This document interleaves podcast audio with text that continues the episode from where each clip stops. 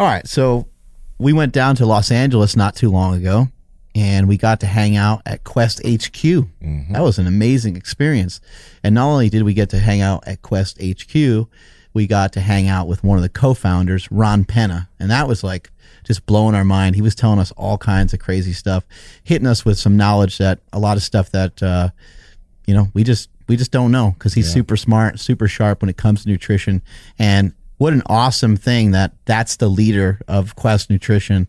Uh, that's one of the co-founders of Quest Nutrition. Is this guy that has just this crazy wealth of knowledge on nutrition? Yeah, he legit just stopped his day. He stopped what he was doing, brought us into his office, and we just talked. Dude is super smart. And like he was talking about all the cool things that they're going to be doing. But he also brought us a lot of Quest bars. He brought us a lot of snacks and treats, and they were all really great, especially those hero bars. Yeah, I was chomping on some of those hero bars. Those were fantastic. Andrew, what do you got over there, buddy? I was just going to say that Ron has been one of the most uh, impactful people that we've come across because of this podcast. So it only makes sense that we would team up with Quest Nutrition. So if you guys want to head over right now to questnutrition.com, enter promo code MarksQuest at checkout, and you will receive 20% off everything at questnutrition.com.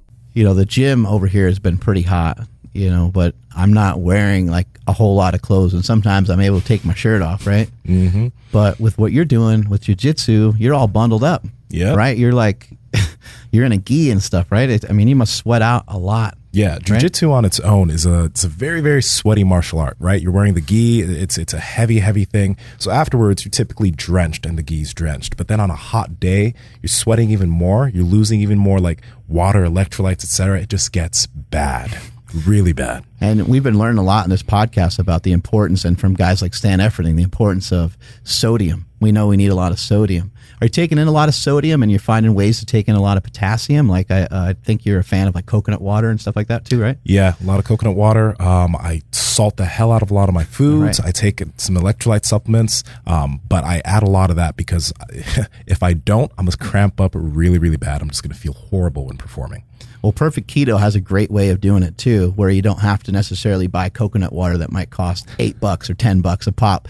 You can actually just supplement it with some capsules, and they have calcium, magnesium, potassium, and sodium. Uh, all in one capsule, which I think is a brilliant idea. So maybe, you know, after your jujitsu practice or on your way from lifting to jujitsu, maybe pop three or four of these capsules on, on your way uh, to jujitsu practice and maybe get a little extra, uh, you know, feel a little extra hydrated for those uh, workouts. Yeah, that seems like a great idea. Hydration is a huge thing. I highly recommend that you guys check out these uh, Perfect Keto electrolytes. Andrew, how can people find out more information about this? All right, everyone can stay hydrated and in ketosis by going to perfectketo.com slash power project. Use code power project and get 15% off all perfect keto products. One thing I forgot to add is that when you're on a ketogenic diet, when you're on a low carbohydrate diet, that is very hard to stay hydrated. So check these products out. You're going to enjoy them, I'm sure. All right, so Mark, how lean did you get in your bodybuilding show? I got as lean as I could. You know, I, I was trying to be lean and tender. Not all of us can be tall, dark, and handsome. Uh, some of us can be. You can tan. But did you eat a lot of lean meat when you were getting ready for show? I did. And you don't want to know what else is lean and tender? What? Piedmontese beef. Ooh, tell me more. You better believe that.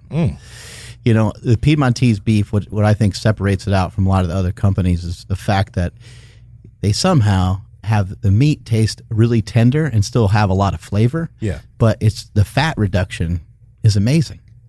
It's unbelievable how, how, how much less fat is in the Piedmontese beef versus some of the other uh, companies. You look at their ribeye, right? Their USDA prime ribeye is normally 30 grams of fat. Piedmontese is 10. Saturated fat normally 14.5. Piedmontese is 4.5. They, they literally cut it in what? It's a third of the amount of fat. Yeah, are these cows jacked and tan or what? Yeah, and the protein's more. Like it usually it has 24 grams of protein in Piedmontese, and your normal USD prime has 19. That I literally don't understand how these crazy scientists make this happen. Are these natty cows?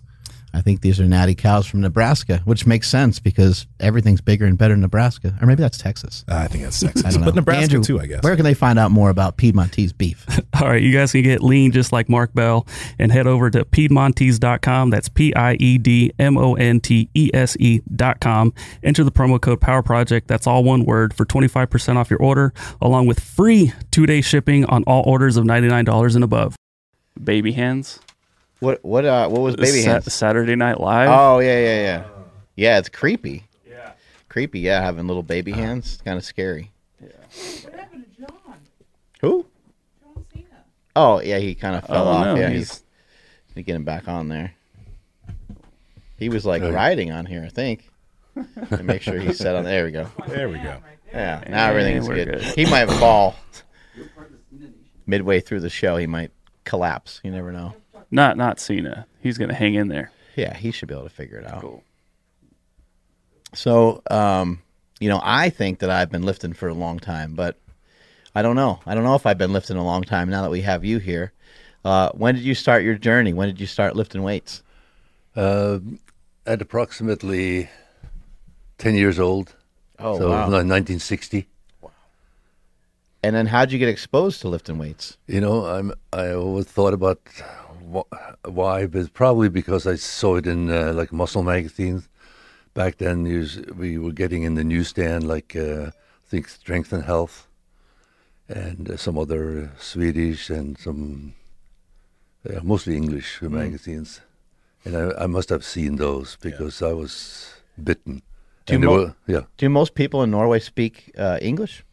Uh, yeah, now. Yeah. Back then, probably not so much. But You you spoke and were able to read English uh, oh. I, yeah, we we we were already learning it in school, and Oh, okay. uh, I studied it extra because I was so interested in this thing, and I was reading all the English and American magazines. I had Iron Man magazines back from 1936. I just bought back issues and kept buying, so I had them all the way since the beginning. Probably read Wow. every Iron Man magazine that was ever printed, except for maybe the last few years. You know. Yeah, that's amazing. Um, and you just got fascinated with it at, at the age of ten, and then you just like, would you try to find a? gy- I mean, where do you go when you're ten and you're into lifting weights? Like, how do you how do you how do you figure out pick up some rocks or something in your backyard? practically because uh, there was not uh, no gyms. There was not even a not even a weight set or a dumbbell in my entire town, as far as I know. wow. I uh, my first uh, dumbbells I made up when I was ten was basically out of birch wood with the handles in between. you made you made your own dumbbell. Yeah, and I used to have it like a big, you know, like a, uh, you know, uh, uh, back then we practically we had running water, you know, but uh, uh, we my mother had this uh, bathtub, which is like a sink bathtub. If you've seen it from like you know, probably here in the U.S., you would go back into the 30s, but since in the back country where you had that kind of thing when you give kids bath, you know. And that tub I filled with water, and I used to just keep, keep the dumbbells in there so they kept, uh, you know, they had the weight on them. Right. Because otherwise they'd dry up and and get too light. So you you work with a lot of strong people because you have your own uh, gym in Southern California, and um, do you uh, make some of these younger guys? Do you make them first make their own dumbbell? No. Teach them kind of the old old school ways of doing things. Yeah, no, that's a long time ago. Yeah, I uh, I still have the first dumbbells that I ever bought, which was pair of like I think three kilo uh, uh, cast iron uh, dumbbells, and I still have them. Uh, Do you kind of collect uh, some of the? Because you mentioned the magazines. Do you collect some old weights and stuff too? I got a couple friends that do that. Yeah, I, I didn't, unfortunately. The, the things they have are because my brother, my older brother, actually kept it, and I've uh, got it back uh, when he passed away. But uh, all the magazine, all that stuff was uh, thrown away at some point. Oh, so he was into lifting too. You guys no, lift together? No, no, Oh, not okay. at all. Not at all. But he somehow, because I, I went to America, so, you know, when I was like, uh, I basically haven't been back or living at home since I was uh, a teenager. Hmm. So, um, yeah, he, uh, he, I think uh, got it from uh, my parents' house and then uh, took it to his house, and he actually used it for a while. Think, Who yeah. who was like a big? Was there someone in particular that was a big inspiration when you kind of cracked open some of these magazines? Uh, I think uh, Bill Pearl probably probably my greatest inspiration, and, The five and even five now, sets of five. yeah, even now, you know, I mean, he's a fantastic guy. Uh, yeah, uh, I I actually read about all these different strongmen, and I think uh, I had a, actually had the benefit of not being in a commercial gym where people that were doing a coming up with things that weren't also, you know, necessarily the best things to do. I read absolutely everything, and I tried everything. I uh, I was particularly good at uh, because I was uh, you know uh, training by myself, lifting one arm uh, lifts because this you know the old man strong all the uh, strongman and barbell guys they were lifting one handed lifts before you start having the formal weightlifting, and I was very good. I could uh, almost lift as much on my uh, on one hand as on uh, There he goes. two hand. Died. He he he bit. Yeah, he bit, John Cena just bit the dust. He was riding on my uh, my microphone. He fell off. I don't know what happened there. Um, Bill Pearl, I think he's the one that wrote uh, a book uh, called "Keys to the Inner Universe." you know, it's yeah. it's it's an it's an interesting title of a book for uh, a book that's about lifting weights, but I think sometimes that's the way that we view it because we're we're so drawn to it. Yeah, that's true.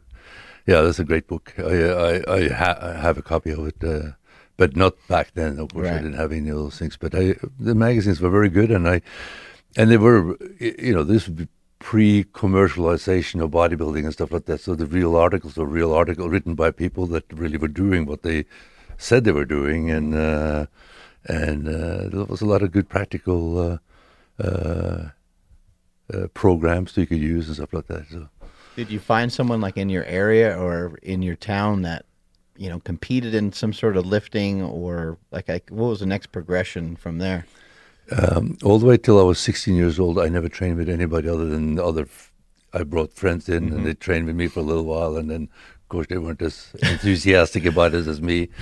So, uh, so, but at 16, I went uh, away to school, to secondary school in a big town, and there they have the, have the gym, and there I met all like-minded people in a in a gym, and we actually worked out in a uh, you know, basically like a health club, like back in the 60s, where be a health club, had uh, chrome equipment and so forth, but we had some heavy stuff too. So, and uh, there were some of them were weightlifters, some of them were uh, just bodybuilders, and powerlifting was some brand new at that time. And, uh, uh, you know, within a year or so, I think we outlived that uh, place. We were uh, too getting too strong and too rowdy, and they wanted to, to take away the chalk and stuff like that. And all of a sudden, we said, "F that," and uh, went and opened our own uh, place. So, uh, so I. I was the first chairman and the founder of a club. I was only 17 years old at the time, but you know all the other guys were uh, adults. But uh, I sort of like a little bit of an organizer. So I uh, we organized a, a club that's uh, called uh, KK67. It's called Kraftsportsklubb uh, 1967, and it's been uh, in existence since, and it's Wow. still one of the premier uh, premier um, uh, powerlifting clubs in Norway. Back then, it was weightlifting, bodybuilding, and uh, and powerlifting, which was the three strength sports that were available. So we did all of them. But because of weightlifting was an official uh, Olympic sport, we were able to because we were a uh, weightlifting club. We were able to get the best equipment. We were able to get all the Eleiko bars, all the all the bumper plates, all the stuff like that. So we had a very well well equipped uh, gym for the time. Better than anything I could find when I came to America a couple of years later. wow. Yeah, so it was it was very very good, uh, and uh, we we were actually, you know, selling memberships to other people to come and use it. So we it paid for us to go and compete in uh, in competition around the country, During that which was didn't happen for anybody else. Yeah. Yeah. During that time, um, I saw some pictures. I don't know how old you were, but like you looked like you were in some bodybuilding trucks and you were flexing. So did you do some bodybuilding then too? Uh, that was my primary thing. I was primarily a bodybuilder. Really? Yeah, I uh, uh, my first bodybuilding contest was at uh, 17. I got uh, third in Mr. Norway Junior, and then uh, and next year I won it. And in at 20, I won the senior Mr. Norway. Dang. And Yeah, uh, but meanwhile, I also competed in powerlifting. I was uh, junior na- national champion in powerlifting. Yeah, and- looked great in that picture right there. Oh, yeah, that's that's uh I think from uh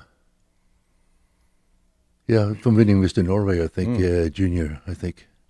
Yeah, that's great. That reminds me of like a Frank Zane type pose right yeah, there. yeah. Did you do any uh, Olympic lifting also? Yes, I uh, was age group champion, and then uh, later I even won the nationals in uh, nationals and juniors in uh, in weightlifting as well. What do you think of some of the like the way that strongman is right now? Like with how big some of these individuals are, um, kind of modern day strongman. You got Brian Shaw and Hafthor Bjornsson and Eddie Hall kind of leading the charge. What do you think of modern day strongman? Well, for a while there, we, I thought that God, you got to be that big to win. but then uh, Martins came and showed them that you don't have to be so big. to Yeah, and yeah, what's his body weight? uh, he's still big. Yeah, but he's- three forty. Oh, okay. three forty. Yeah, Yeah, yeah. yeah, He probably more. You know, um, you know, three forty, six, six three, three forty. So it's not that. I mean, it's big, but. Uh, Would you like to see any changes to the sport so that guys, you know, don't have to be over 350 pounds? Or, or do you, or do you Uh, kind of like the way that it's set up?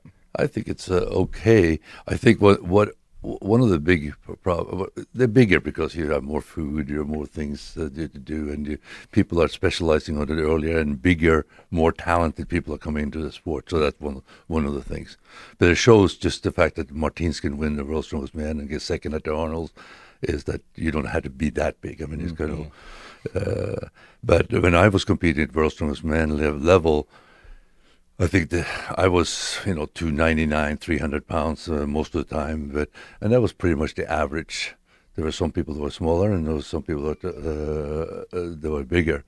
I think one of the things that I that I like to see come back is that they are stop um, uh, or start again using uh, using events where you need to have grip strength. Like, uh, it, uh, not that grip strength is the most important, but I think grip strength kind of normalizes things a bit.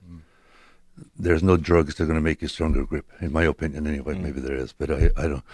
Uh, it's not about your body weight, and and, actually, and it's not about your body weight Yeah. either. So you you so if you have at least one of the events out of a five or six events, you, it has has in, involves grip strength.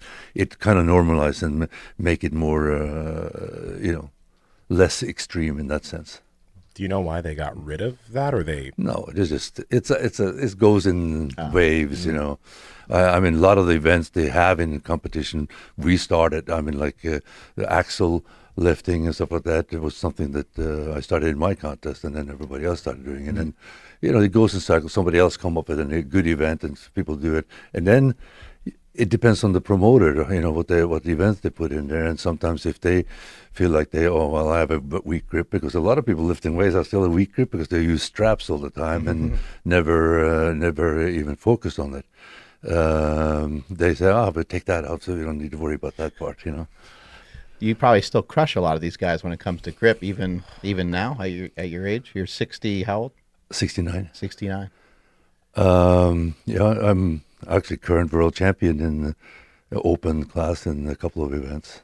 And uh, what what type of events do you do for grip uh, strength? Like uh, I, I like the more lifting type events. So uh, um, I'm uh, current world championship in the one arm uh, rolling thunder lift yeah. and in the double overhand axle uh, deadlift. How much can you pick up like that? Uh, my best is 220. A The kilo, kilo, yeah, yeah, yeah, kilo. Four- yeah, yeah. Four like around 440, right? Yeah. Yeah. Oh my god. Um, and then what about like uh, if you were to pick Four, up a 484. 484. 484? Four is my best. And there's uh, and the world record is uh, is 237 and a half. It is 521, 523, Wow. I think.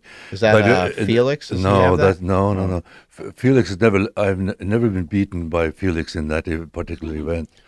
Uh, Okay, try to pull up a we picture of tied, him. We, t- we, t- we, t- we, uh, we did 220 both at the same time, uh, and there's I in in legitimate competition I only seen one other lift between the 220 and the 237 and a half, and that's a 225 uh, kilos that uh, the Russian um, guy. Kirill, that- Kirill Sarychev, the, yeah, the big, uh, the bench big presser. bench presser. yeah, yeah, He can pick up the um, yeah, he picks up the Rolling Thunder, uh, kind of casually. It's yeah, amazing. Yeah, he's uh, he's very strong. Yeah. He did 225 at the in the I think the two the world championship I didn't go to. I wasn't Yeah. there, but uh, I think I saw a video where they're like, "This is like a near a world record," and he's just like in the middle of like a workout, and he just like picks it up with each hand. You know, he's a monster. yeah, it's very Insane. Um, when it comes to uh, when it comes to grip, like how does someone, how do you even, how do you build that up?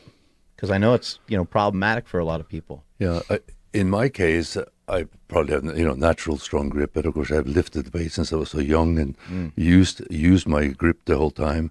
And uh, when I started uh, in strongman competition, which I started when I was in my mid forties, uh, uh, I usually would win the farmers walk because I had, had because of the grip. Here's a shot of Mark Felix with like the biggest damn hands you've ever seen in your life. Yeah. Unbelievable. So you're saying like to build up grip strength? What are some things? Yeah, uh, actually, I have n- now I focus a little bit more on it than I did before when I was in strongman competitions. Uh, but uh, the main thing is that you use your grip when you're training. There's really no reason for using straps on everything. You can see people in there uh, doing pull downs with straps. They do they do everything to make it easier. But instead, if you want to be strong, you want to make it everything diff- more difficult. So easy way to do it. I hate to waste time just sitting there training grip. So I I only I only do grip training, very limited and a little more now than I did before. But before I never did any. I was just using um, axle when I was deadlifting. I was using thick grip on other things.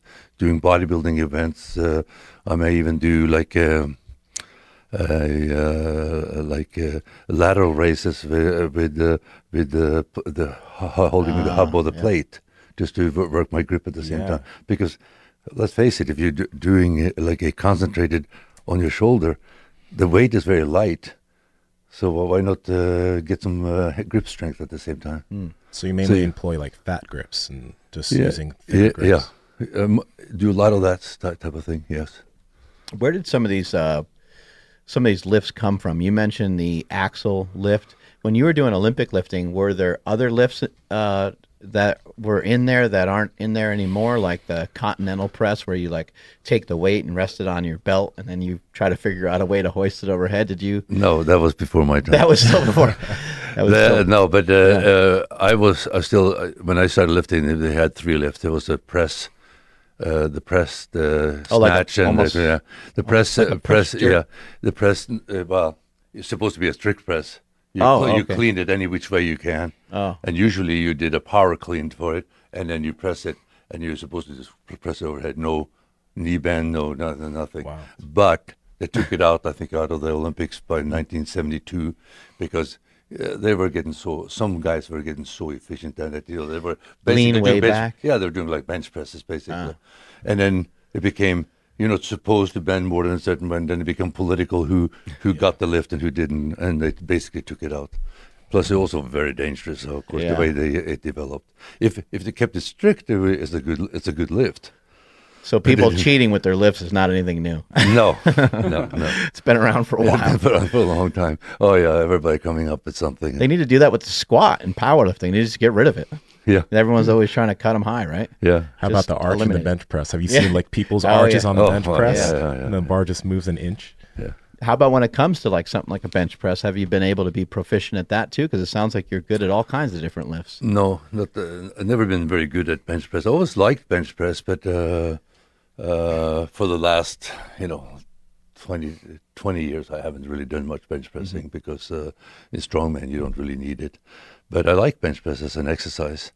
And My best bench press in competition was 222 and a half. That's over is- 500 pounds. Yeah. No, almost. Right. I think uh, 490 something. Yeah. Right. 490. right, Yeah. 490. 490. Uh, Yeah. It's back- amazing when you talk to people that are strong when they say they're not good at something. good. They're like, oh, I only squat like 700 pounds. what about squat? Same thing.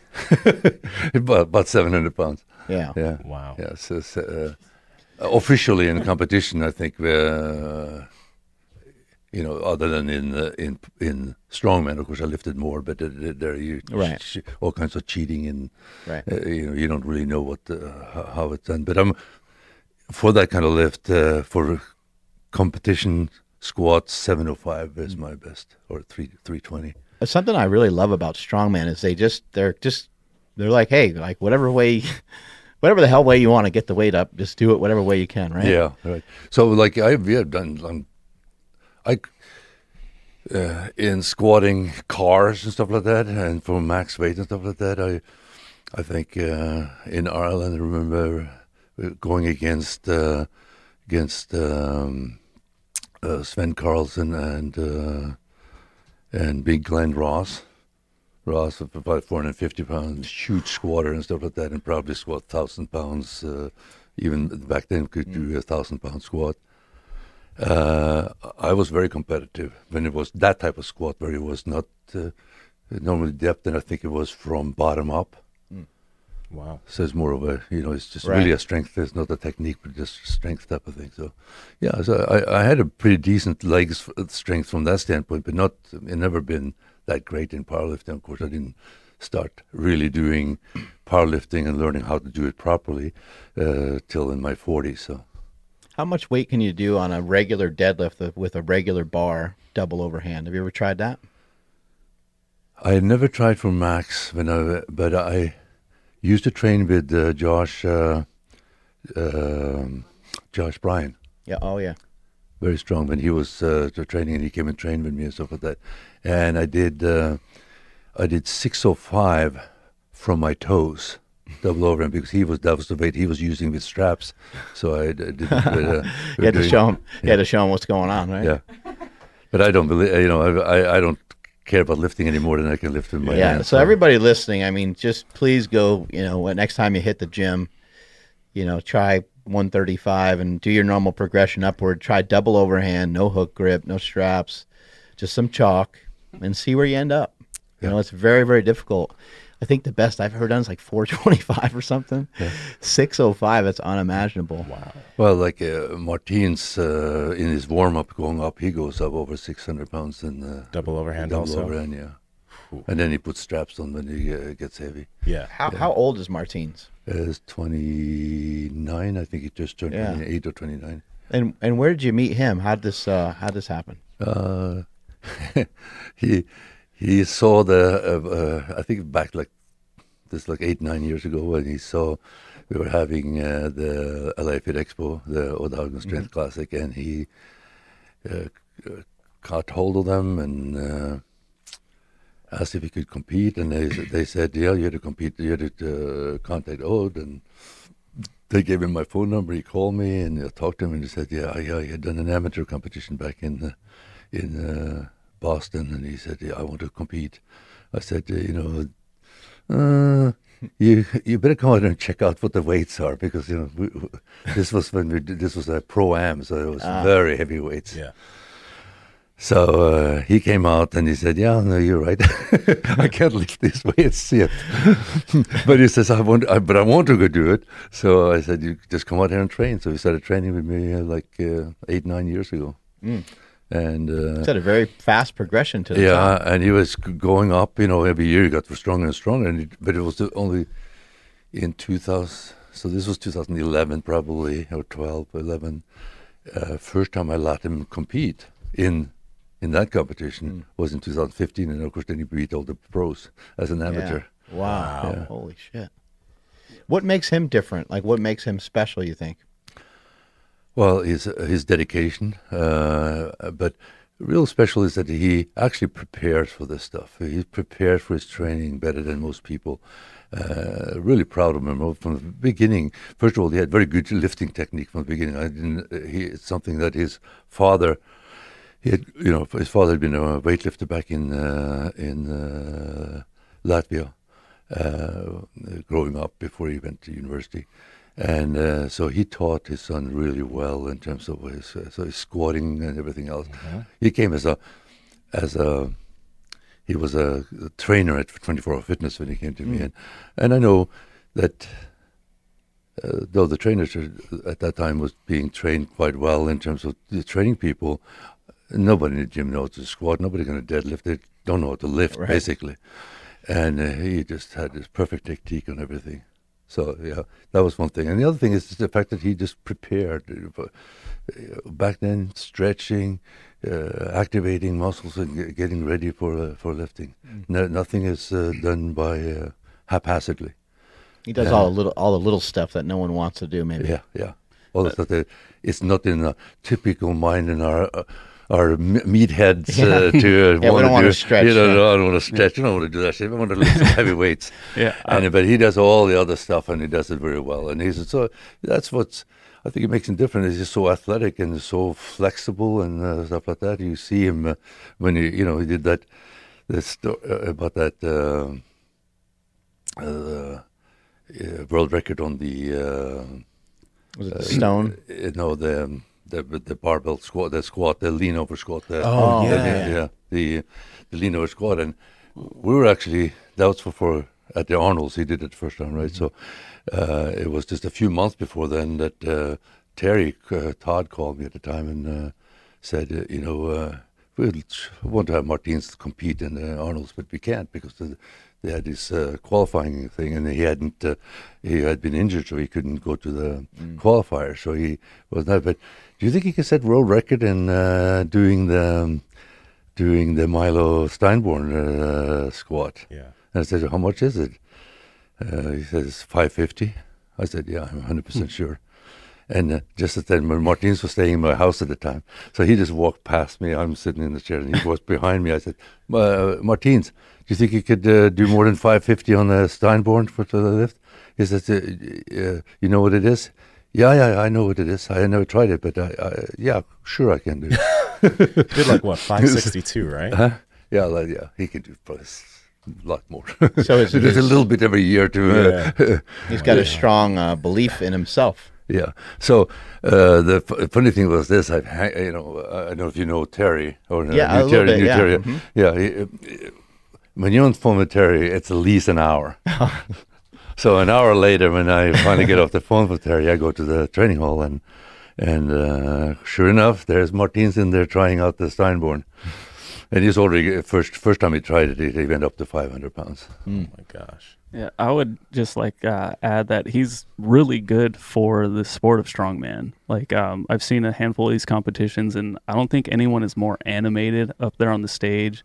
I remember uh, I forgot the uh, the event, but where they're like they're pushing the um, I, I, again I don't know what it's called, but they're just going in a circle. Oh, yeah, the Conan Circle. Yeah, Okay, yeah, so the, that- that's the one. The true Conan Circle at the Arnold yeah, yes. yes, yes. He destroyed that event, and then um, you know you're looking around. I think Hafthor is getting ready to go, and then you look up, and he's just at the top of that circle, just screaming. Ah! And it's just like he got everyone so fired up, and you don't see that from any other competitors.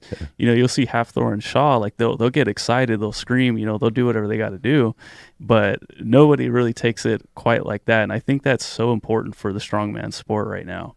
There's really nobody else like him. Yeah, he's a, he's a good personality. Yeah. and uh, he comes. Uh, he's a good guy, uh, first of all, but it comes across when he does the videos and stuff like that. He, he, his personality comes through, and you know, people maybe one thing on on the air and something else outside. But he's a he's a good guy, generally speaking. So Does he? Do, what? How? What amount of conditioning is required for strongman? Because some of the events, um, uh, you know, seems like it, it takes a tremendous amount of conditioning. In my small uh, um, understanding of strongman and and doing like things like farmers carries and stuff, it seems like you got to be in shape for the sport too, right?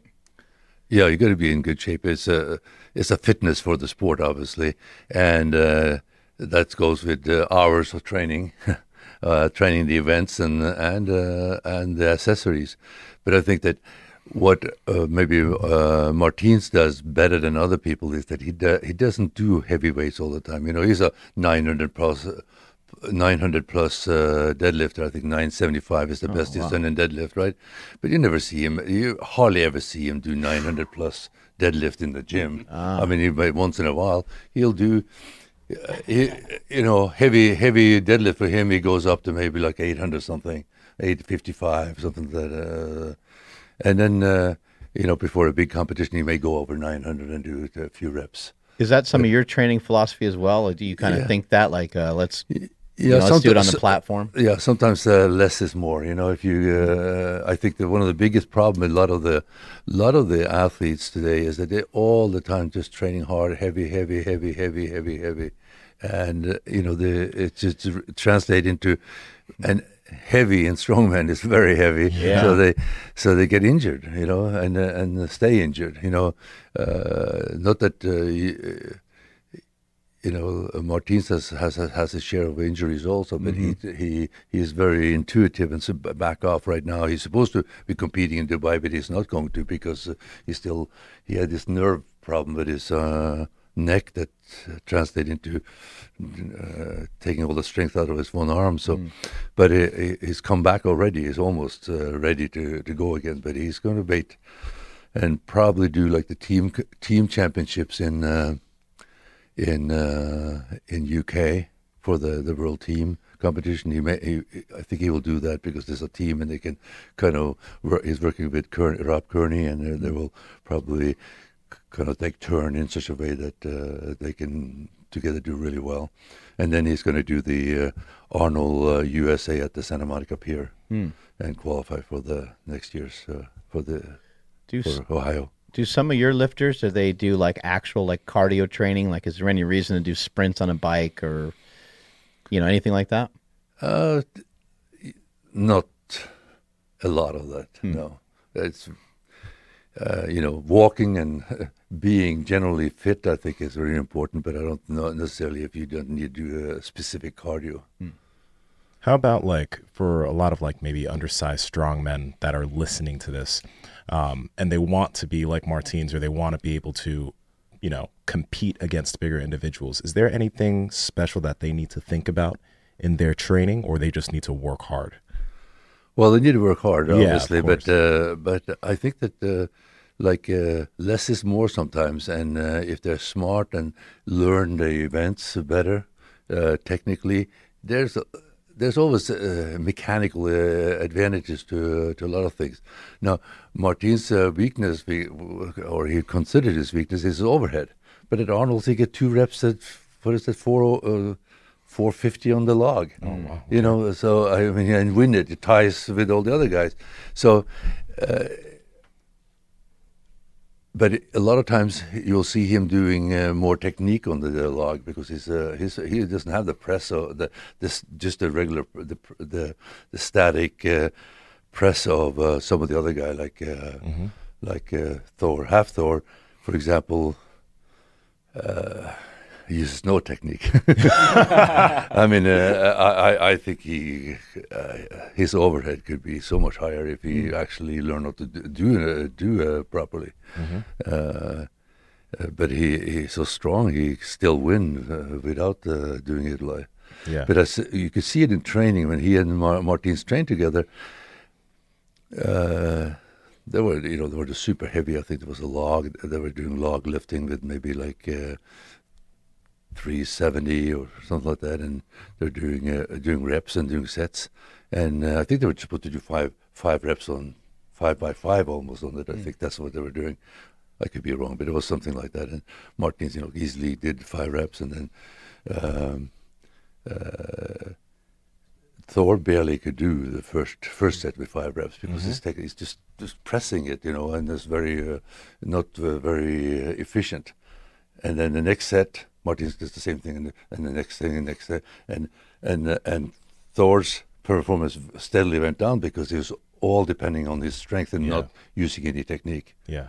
I think that's a big thing that people can get from that because like like you said, he's not doing heavy work all the time, but his technique and, and Andrew and I, we were on Martine's Instagram yesterday and I was looking and looking at his lifts and it's just the way he moves. You can just tell that he just moves so well for the Yeah. size that he's carrying. He moves like he's a uh, hundred and something pounds as a weightlifter, Yeah. but it's it's it's crazy how just how how good his technique is. Yeah, it's it's that's if you if you're smaller, you got to be better. Yeah, yeah. you know, and and and in strongman you can be just as good as anybody else. I think that. Uh, uh, What's ha- what's happened with the uh, the deadlift over the last few years? Because like, you know, you're mentioning that Martins does around a, a 900 pound deadlift, but the deadlift really exploded. Like uh, a common deadlift for a strongman, I would say maybe maybe like five or eight years ago was like 800, and it was a little more uncommon to see 900, and Yeah.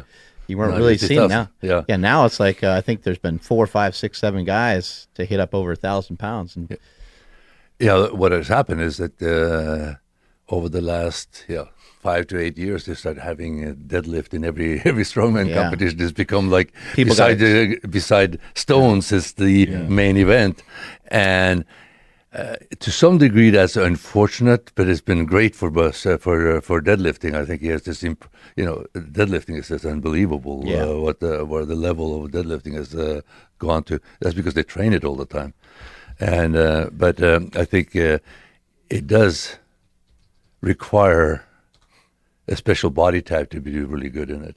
You know, I mean, uh, some people do much better on the deadlift. Um, it, uh, at my best, maybe you know 750 uh, dead in a conventional deadlift. But if you put the put, put the side handles on, 900 pounds would be no problem for me to lift because of my belt. Right. And then, uh, yeah, somebody like you mentioned Glenn Ross earlier. Um, someone like him, it, he might struggle a little bit more with something like a deadlift. If you're shorter framed and thicker, it might be a little more difficult. Yeah. Right.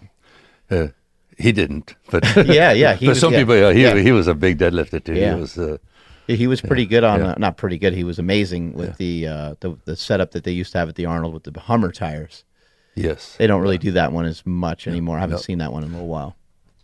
And even his deadlift, though, he didn't lose his positioning when he was doing that. Like you notice, I don't know if it's maybe because of his height, but a lot of the other strongmen, like their their hips are leaving him when they start. But him, his deadlift was so good, This guy's pretty and him too. Yeah, yeah. But but uh, Brian has become a very very good deadlifter as well. Obviously, he's uh, one of the best there is also. But of course, Yeah, he has his so deadlift much uh, much uh, size to to do it with. Yeah, his deadlift has progressed uh, a ton. Who's the strongest person? You know, who do you, who do you think the strongest person that you've ever that you've ever seen is? I think the most accomplished strength athlete I've ever seen is uh, Zydrunas uh, Savickas. Yeah, and uh, yeah, he's probably uh, he he he should be uh, should be very close to the title of uh, being the strongest man that ever lived. I think. yeah. I mean, he won uh, like seven or eight Arnold Classics in a row, Yeah, something like that, right? yeah, and he uh, won the world. I think About four three, times. yeah, three, four times. Plus, Yeah. he won the uh, IFSA World Championship, which was sort of like a parallel Mm-hmm. competitions. So yeah, no, he uh, uh, he's just amazing, and he's still in uh, great shape. And he competed like on the very highest level for 25 years.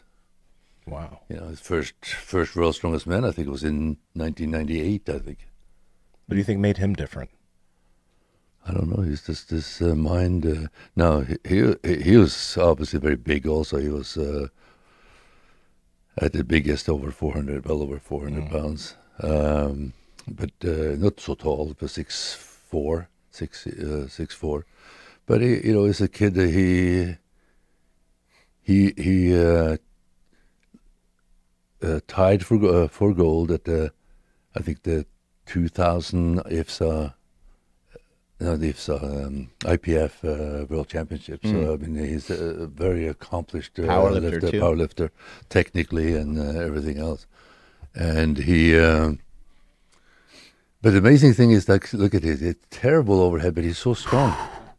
He just presses anything. It doesn't matter. Like I've seen him at the, the Arnold's when he was doing the, I was refereeing and he's doing the uh, axle, and you know, he or he, he's practically on his toes uh, yeah. when he's pressing overhead, and it still goes up.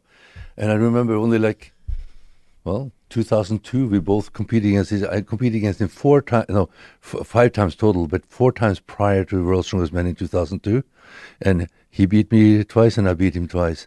And in overhead, we were about the same. You know, we were lifting, uh, back then, the, you know, we didn't can choose the weight, so whatever it was, but, you know, our, our, uh, our uh, axle or, or uh, at that time, uh, the log was around 350. Wow. Okay. 350 to 370 maybe and uh, but here he he he he is already on at 300 pounds it looks like he's going to fail and then he goes the next one gonna, and he still uh, could do it but then he but he wasn't uh, by no means uh, he was kind of like we were right there uh, you know w- some of the best but not the the, the best but uh, then it just he just took off from there Yeah. Mariusz Pudzianowski was very dominating. We're seeing him on the screen here. Yeah. Would he be able to thrive in, in the kind of land of the giants that we have now? I don't think so. Uh, uh, he's an unbelievable athlete, but Yeah. uh, but uh, he depended a lot on the, on his, on his str- strength. He, His technique, his his deadlifting wasn't uh, particularly good, but uh, he uh, he would never give up. I mean, Yeah. he's like uh, the Energizer Bunny. Yeah. he just uh, keep going. He's very lean for a strong man. Yeah. Yeah, He was, he was shredded. He looked yeah, like a, looked yeah, like a- three, three. You know, and the, I don't know uh, what year this is, but he was probably over three hundred pounds here, and he's not that tall. What about what about someone like Benedikt Magnusson? Benedikt Magnusson um, had some amazing strength, and um, you know, as far as a deadlifter, he still has the highest deadlift. Um, I think without straps, he still has the highest Yeah. official powerlifting deadlift. And then as a powerlifter, he was pretty darn strong. And as a strongman, he was he did pretty well. But it seemed like uh, maybe he was a little distracted and maybe not focused. But he seemed like he had a lot of talent. Lots of talent, very strong guy. Obviously, when you have that kind of deadlift, uh, you can do pretty much uh, anything, and he's very athletic too. But uh, yeah, I think it, it, it wasn't what he wanted to do, probably more than anything else. Uh, you got to want to do it, but Yeah. he is one incredible deadlifter. So I think he'd kind of liked to just do the deadlift, and uh, he thrives on that. The deadlift is is uh, would you say, in your opinion, kind of the centerpiece of strongman? It has become so, and and uh, truly, in some ways, uh, you know, picking up a weight from the ground uh, is pretty basic and primal. So And It's did you, did you use a lot of uh, forms of deadlifting, like in your career, just to kind of have a strong lower back for all the different events? So it may be like whether you deadlifted in a competition or not, it still might be really important to have that type of strength, right? yes, uh, deadlift was always a core event. Squat and deadlift was always a core event in uh, in training for strongman, and uh, but when I competed, it wasn't very often that we had uh, actually. Con- I don't think I ever did a conventional deadlift in the in the, in the strongman competition. There was always some kind of uh, apparatus or something like that uh, uh, whenever we had it. Did you uh do you ever like use hook grip in your training or do you always use like double overhand or straps? Has there ever been a reason for you to hook? Uh, uh, hook. Yeah. Yeah. Yeah. no, and I would love to be able to but it, it hurts too much. Yeah, yeah. You had you had to practice uh, a lot before you uh, before you can do it, and I am bothered with it because I feel like if I'm going to do double overhand, may as well do it uh, open hand and get stronger. Yeah. But uh, Your phone, I don't know who's somebody's phone, but I, probably Ed Coan calling us. yeah.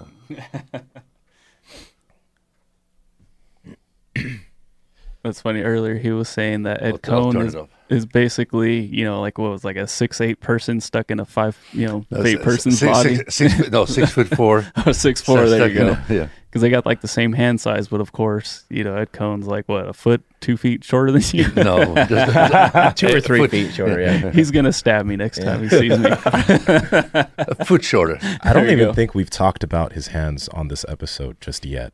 They look like tennis rackets. They're they're massive. Yeah. Well, I, I'm hoping that he punches you today. That's what I'm. I'm hoping that he punches you and not me.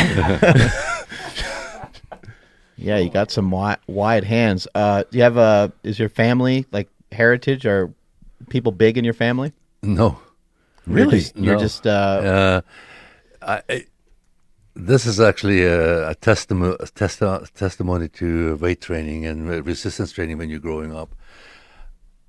I was, uh, like I said, I was very intensely interested in this thing and was uh, training all the time. And uh, but th- that also meant that I also watched what I ate and stuff like that. So there's always high protein meals and uh, drank a ton of milk and uh, ate a ton of potatoes. Standard part like that. yeah, yeah, right. Yeah, I, I, I, potato and milk, but had to be like the most the biggest uh, part of my uh, my uh, growing up and lifting weights and uh,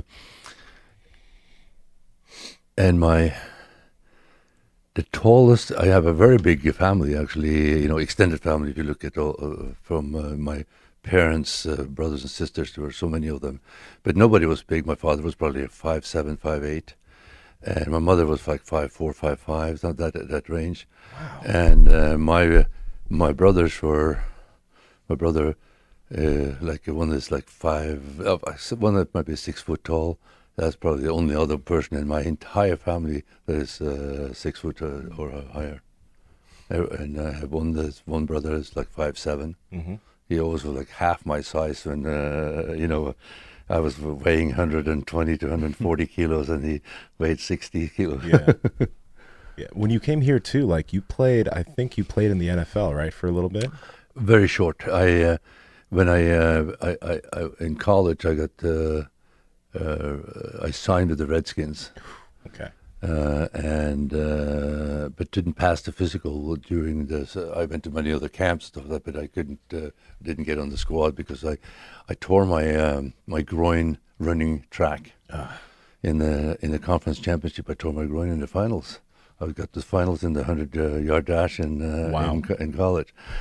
And tore my, but in the process, tore my. cra- Probably should. I didn't do that much run, training on the running. I was doing most lifting, but I was very fast. But it's uh, you know not very efficient probably. So yeah. I tore it, tore my groin really bad, and it, wouldn't heal uh, very fast. So, so I didn't make it, and uh, I uh, came to California, and then uh, next year I uh, went and tried out for the 49ers and signed as a free agent with them. Played a few games, had a bad ankle sprain that put me into um into uh, you know injured reserve, and then was let go after the season started, and of course I didn't get picked up. So because, uh, but I, I could have probably gone back the following year, but I uh, I went to grad school instead. Okay. Did you play football in college?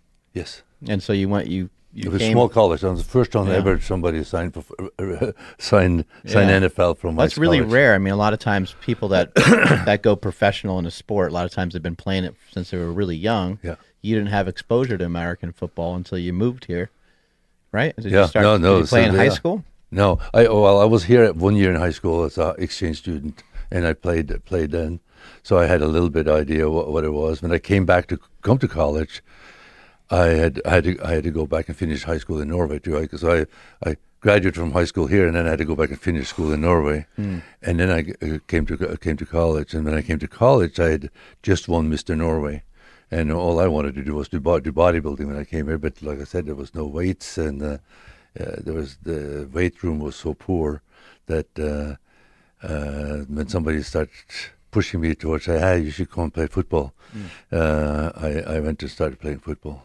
Yeah. Well, didn't have much success the first year because they put me like in middle guard. I remember, uh, you know, like in the defense, and I had uh, clueless what was happening around me. I just could Yeah. knock the crap out of me.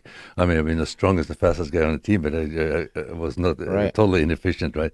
So they they uh, figured out they pulled pulled me out, pulled me out and put me on the outside as a as a defensive end, outside linebacker type uh, position, and then I excelled uh, for the next two years, and Okay.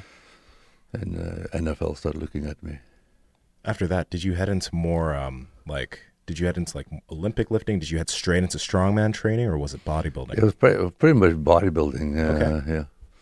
And um, uh, I, I just did everything else uh, as Yeah. well. So in college, I like uh, like I said, it's like uh, I I bodybuilded. I competed in uh, AAU uh, Junior Mister America while I was in college. I Okay. it's in the middle. Of, I think it was in the middle of uh, football season.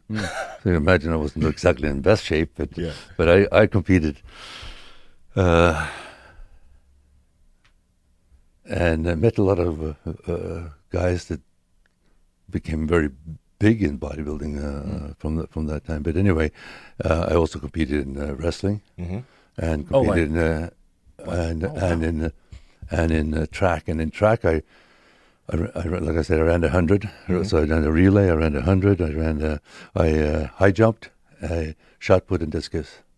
Damn. That's a lot of never- range. I never meet- Yeah. yeah. So, I- in shot put and discus, of course, I was in our conference. I was, uh, I think I won every time. I think I had most of, mostly like uh, almost undefeated. Uh, but in, uh, but I was uh, competitive in uh, hundred yard dash too. hmm Uh, Why do you think um, some of these other countries are so strong? You know, like Norway and Finland and Iceland and. Got any, well, got any theories on that? I, I don't- no, I, I think it's just uh, a focus when, uh, but there, you know, there's a lot of. Uh, there's also genetics, obviously, but the Icelanders, you got to be. It's like only three hundred thousand people there, and uh, and they are uh, so many people there, so strong. Not only strong, the the CrossFit girls are like Yeah. unbelievable. Yeah, they're crazy. Uh, yeah. So and there's also some guys in CrossFit from there too, but but uh, yeah, no, the, that's very unusual and. Uh, you know, it's a, you know, it's survival. Right. Yeah. Maybe it's, it's, sort of the same with you know uh, the African American uh, here. You know, they Yeah. survive some incredible things over 400 years that Yeah. that make the it's only the strongest guys that uh, survive. So that's why you have a very very very lot of fantastic athletes. But it's you know it's it's sort of like your circumstances. I think in in Norway seems like. Uh, uh, of course, uh, Icelanders and Norwegian are uh, uh, essentially basically the same in uh, terms of the, or they may be more Norwegian than uh, Icelanders may be more Norwegian than uh, Norwegians because Norwegian Right. gets mixed, uh, you know, is closer to the continent and is more mixed, and the Vikings brought back more people from all over the world. But uh, it seems like in just like pure strength sport, when uh, uh, uh, most of the Scandinavian focus on that, they get very good at it, and also in very endurance sports and stuff like that because you've seen some fantastic endurance athletes, and of course we have some of the best uh, cr- cross country skiers in the world, and uh, so forth like that. So uh, you know, the, it's I think it's just a matter of uh, obviously there's a uh, you know uh, people what what people focus on. You know, Yeah. What about uh, Mikhail Koklyaev? He was pretty uh, damn good at like a lot of different things. He had Olympic lifting background, strongman background, powerlifting background. Um, that's a pretty well-rounded uh, strength athlete. Yeah, he, uh, very similar to Martins in the sense of his technique and stuff like that. But he was a very accomplished. He was all Russian champion in uh, in Olympic lifting, and I think uh, he didn't continue the Olympic lifting because of uh, getting busted uh, on the uh, anti-doping type uh, program. But uh, great guy, fantastic athlete, and again, when he but when he first come into strongman, it was very interesting. You can see him uh, uh, on, on in a competition, and, and he's doing deadlifts, right? And um, and you're looking at him doing it. It looks like he can do 50 reps. You know, he is nine reps, and they're like absolute picture perfect, and they look like there's nothing. And then the tenth, oh, then stop. But that's uh, uh, uh, from his. Uh, he got over that, but that's how he in the beginning. Because in in uh, Olympic lifting, they learn they don't stress on anything. Yeah. If it doesn't, if it isn't done, it's not done. You know, you, you can't press out. I mean, any little press out on a jerk or on a on a snatch Yeah. is no lift, so they don't do it. So they learn they're like disciplined. You boom, you done. Yeah, if you have to struggle, stop. It's it's no no no lift. So on the deadlift, obviously, it is a struggle, right? So he has this fantastic technique uh, on uh, on uh, on uh, on deadlifting, but didn't have you know the idea that you gotta just struggle to finish it. And of course, he finally, yeah, this is probably an example of it. He'll it look like every rep is like nothing, and then he's uh, he Yeah, he always makes it look Yeah, beautiful. yeah. You're like, oh my Yeah. god, how's he able to lift like that? yeah. As a I just, training lo- I just love to watch him uh, deadlift. It's just like uh, Martins do the same thing. It's his perfect uh, form. That's eight. God, you got the right video. I think it's exactly video. Probably what I'm thinking about almost. Uh, that that barbell is sitting in our uh, training hall, by the way. Oh yeah, Wow. Yeah, that's cool. says nine, Mm. and it looked like it was nothing, right? Yeah. Right. Now he's starting to get gassed a little bit, maybe. You kind of see that a lot from the Russian lifters. Like they they go to pull on a weight and it doesn't seem like it's going right for them, and they just they put the weight down and they just like wave They're- to the they're- crowd and walk see? off. See, Yeah, he's like, forget it. yeah, because he's not used to that. Yeah, He, he should have. He probably, uh, after doing uh, strongman for a little while and getting uh, that weight, he probably could have done 15 reps on. I think. Yeah. As a training philosophy, though, like it, it, it makes sense in terms, of, I guess, you know, lasting for a long time. I mean, of course, you want to push through it, but he's like, hmm, I might it might not go well for my back. Just drop it. Yeah, but that, but that wasn't wasn't what it is. Yeah. it was just the fact that the, his his uh, he, he was trained not to strain on the lift. If you strain on the lift, it's a no lift. Yeah. So it doesn't help. You- You strain and finish it, but you don't get it anyway. But in of course in powerlifting or in strongman. You can strain all you want, and Yeah. if you get it up, you uh, you get the lift, right? Yeah. So no, he learned how to do it. I mean, he was he could squat 400 kilo, deadlift 400 kilo. Uh, uh, what else? He, he was doing some Yeah. incredible uh, feats of strength. He did doing like in exhibitions uh, back to back. He is total legit. No fake weights, no fakes, nothing with him. He is a super athlete. Yeah, he's uh, He should have been uh, world's strongest man. You know, he should, but he, I don't think it line up. It didn't line up for him. It takes a lot of concentration too. I mean, you have to have a really good, you have to have a good year. You might even need a couple other people to have a bad year. Yeah, yeah, of course. and a lot of things got to line up, and you got to, like you said earlier, it's got to be something that you really want to do, yeah.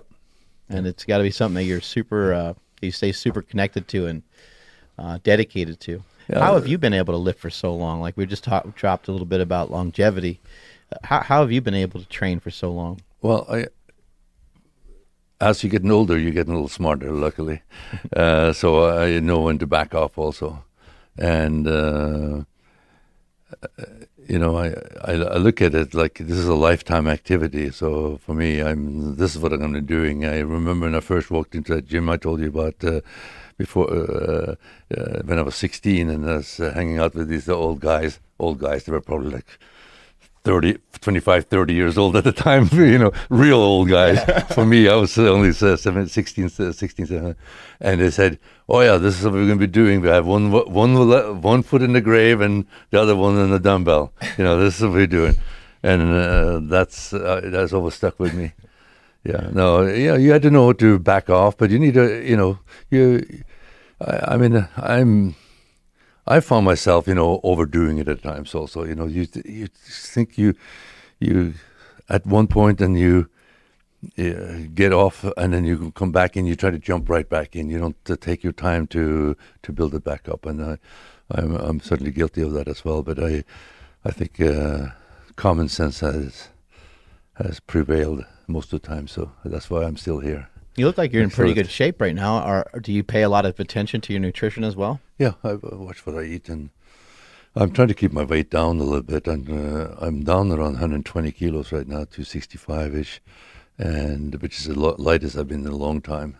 Wow. But I also I also kind of uh, getting back into cyclo training because I was off for mo- almost six weeks, four weeks for uh, because I got ill after a surgery, and uh, really couldn't train. And then uh, I had to travel for two weeks and go to Japan and go to Russia and do that stuff. So I didn't have so it ended up being like six weeks of not really any kind of fo- training, and it really. You at nearly seventy, it it affects you more. I think. I mean, I I could have done that in the past and probably not felt much much of it, but uh, now I feel like I really had to build up from scratch. What do your uh, children think? Are they some? Are they sometimes like, Dad, like, dude, you're na- you're nearly seventy years old. The fuck you doing? crazy. do any of them work out? Uh, yeah, I think they all they all three of them are active, but uh, Yeah. not, none really. Not weight training. No, not really. How about the surgery? What was the uh, surgery on? The surgery was actually just uh, uh, getting rid of. The, I, I had like a li- lipoma on my shoulder and on my and on my back. Uh, it's been there for 35 years. I remember when I started seeing it, but it hasn't really changed. And every time I talk to the doctor, they say, "Yeah, no big deal. You could take it out, or you can leave it in. It's uh, obviously not nothing wrong with it."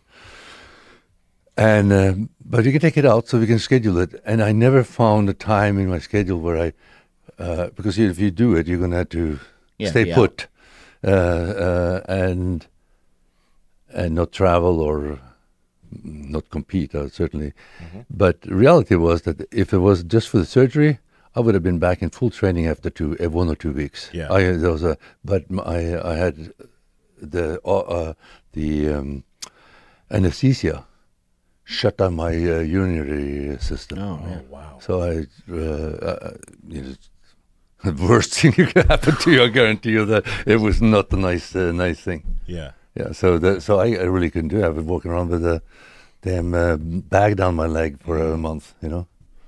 Gotcha.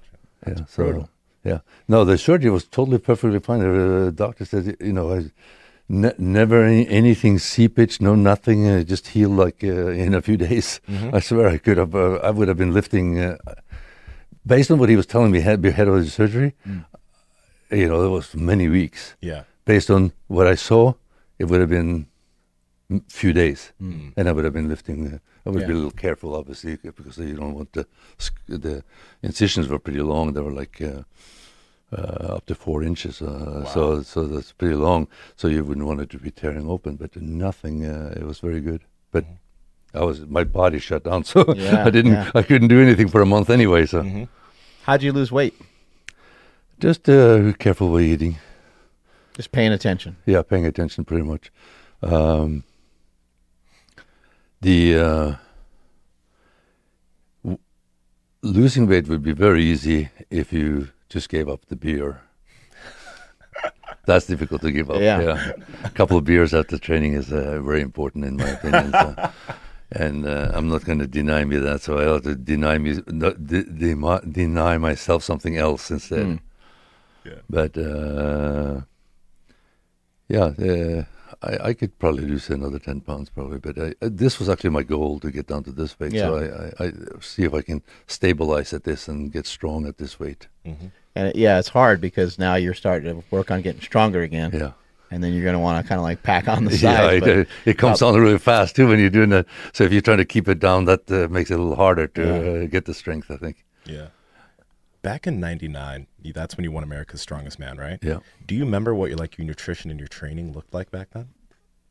uh Yeah, I, I very similar to uh, to now actually in a sense. I I uh, I was training specifically for strongman, but I also did some you know. But I used to I used to you know uh, I, I adapted uh, pretty much um West Side uh, way of training to strongman. Oh wow. But in but I involved uh, but I did you know the squatting and the deadlifting and the and the bench press and stuff like that. But it was also had the log lifting and all the other stuff. So it was uh, really geared towards strongman, but using uh, uh, and I think one of the things we were talking about longevity uh, that I uh, I think it's very important. I do a lot of explosive work instead of just very heavy stuff. So I, I limit the amount of you know absolute uh, lifts, and that's the same back then. I would maybe do kind of uh, once or twice a week or some kind of uh, absolute, but uh, most the training were dynamic uh, speed training wow. And, and lighter weight. yeah. And you did you like con- do you continue to maintain that through your training even today? Yeah. Oh, yeah, wow. yeah. I still use uh, I still use uh, bands and sometimes chains even and stuff Mm. like that to Mm-hmm. moderate my training. So maybe just deadlift like two or three plates with a band on there and just move fast. Yeah, Like move with proper form and move as fast, as you can. fast as you can. Yeah, And then you do that on squats and stuff like that too squat, here and there. and some bench pressing and then some of the overhead. I don't do as much overhead because I had a problem with my shoulder, but uh, but uh, yes, uh, it's I think uh, doing dynamic or strong, uh, uh, doing that, you know, you back up on the weight, so it's not as hard on your body. You really get almost the same results out of Yeah. it. You do have to do the heavy stuff to be able to be used to doing heavy stuff, but you don't have to do heavy stuff all the time. And you can see the same thing with uh, Martins, though I don't think he thinks in it in the same terms, but he's doing basically the same thing. He's well, working technique and speed and stuff like that. And uh, he does more more reps than I ever did, because I always did like very, very few reps. Like, uh, uh, you know, uh, always less than five reps Mm-hmm. two to two, two, three reps usually, and uh, and he sometimes uh, do like uh, uh, as he's circled through a goal all the way up to ten reps and stuff like that in some some some stuff. And doing more reps uh, can help keep the overall amount of weight that you're using. That's down, same way too. Right? Yeah, yeah, but kind of the same same idea. You back off quite a bit. Right. Like I, I see him now, like uh, because he's trying to get uh, get back. He instead of doing regular squats, he's doing front squats. But you know, uh, he put on five five plates and does eight ten uh, front squats with uh, weightlifting style. So Mm. Yeah. it, it looks pretty impressive. Yeah. It's really good. yeah. How how do you think he's going to fare this year? Um, because now, I mean, I know that he wasn't a surprise before, like he was a formidable athlete already, but now it's like he won, you know. So now he's got a bullseye, and he's not going to uh, like quote unquote surprise anybody, you know. So the competition level is probably going to get a little stiffer. Yeah, uh, there's a. I think his best competition is going to be from Mateusz and from Thor, half Thor, Mateusz uh, Kieliszkowski, and this new kid from uh, Ukraine, uh, Novikov. It's incredible. Small guy. He's a, I don't know, he's five ten maybe, Yeah, and uh, under three hundred pounds. Unbelievably strong. Yeah. So uh, uh, there's a lot of young guys, and then uh, uh, Tom Stoltman from Yeah. uh, is also. So no, the competition could be very stiff. I think, but I think that Martinez, if he's healthy, he could uh, take both the Arnolds and uh, a- and the Rostromers, man. yeah, But I mean, um, you know, you had to be healthy and you had to hit it, uh, hit, hit it right. Yeah. But he's good in every event. You know, he's not like he's not. He doesn't have any weaknesses unless he has an injury. On that note of injury, because like we, you were mentioning it a little bit, how uh, how do you generally approach that? Because obviously it's going to happen here and there, but how do you approach like your rehab? I know it's a really general question, but are there concepts that you use to work past it? Yes, I, I, I think it's really important that you don't quit doing all the stuff because that's typically what people do. Oh, I'm hurt in my back, so I can't do anything. Well, you can figure out how to work around it. You got to work around your injuries. You got to work ar- around the uh, muscle. T- um, I mean, if you work out and you do anything, it's better than nothing. And uh, if you are injured, you got to continue working out, and even the area, but you try to avoid hurting it. Yeah. If you if you can avoid hurting it, I think it's all good. As long as it doesn't hurt, it's all good. I'm not I'm talking about it's going to hurt when you, uh, you know, no pain, no gain type of thing. But when it comes to injury, it's a different type of pain. That pain you don't want to have in your training. You don't want to irritate it. You don't want to continue because that's it's going to be a never-ending uh, problem. But if you can train and you do everything you can, as aggressive as you can, w- uh, without feeling the the injury, Yeah. I think you uh, you'll uh, rehab much faster. I came off of uh, I was 56 when I tore my biceps man.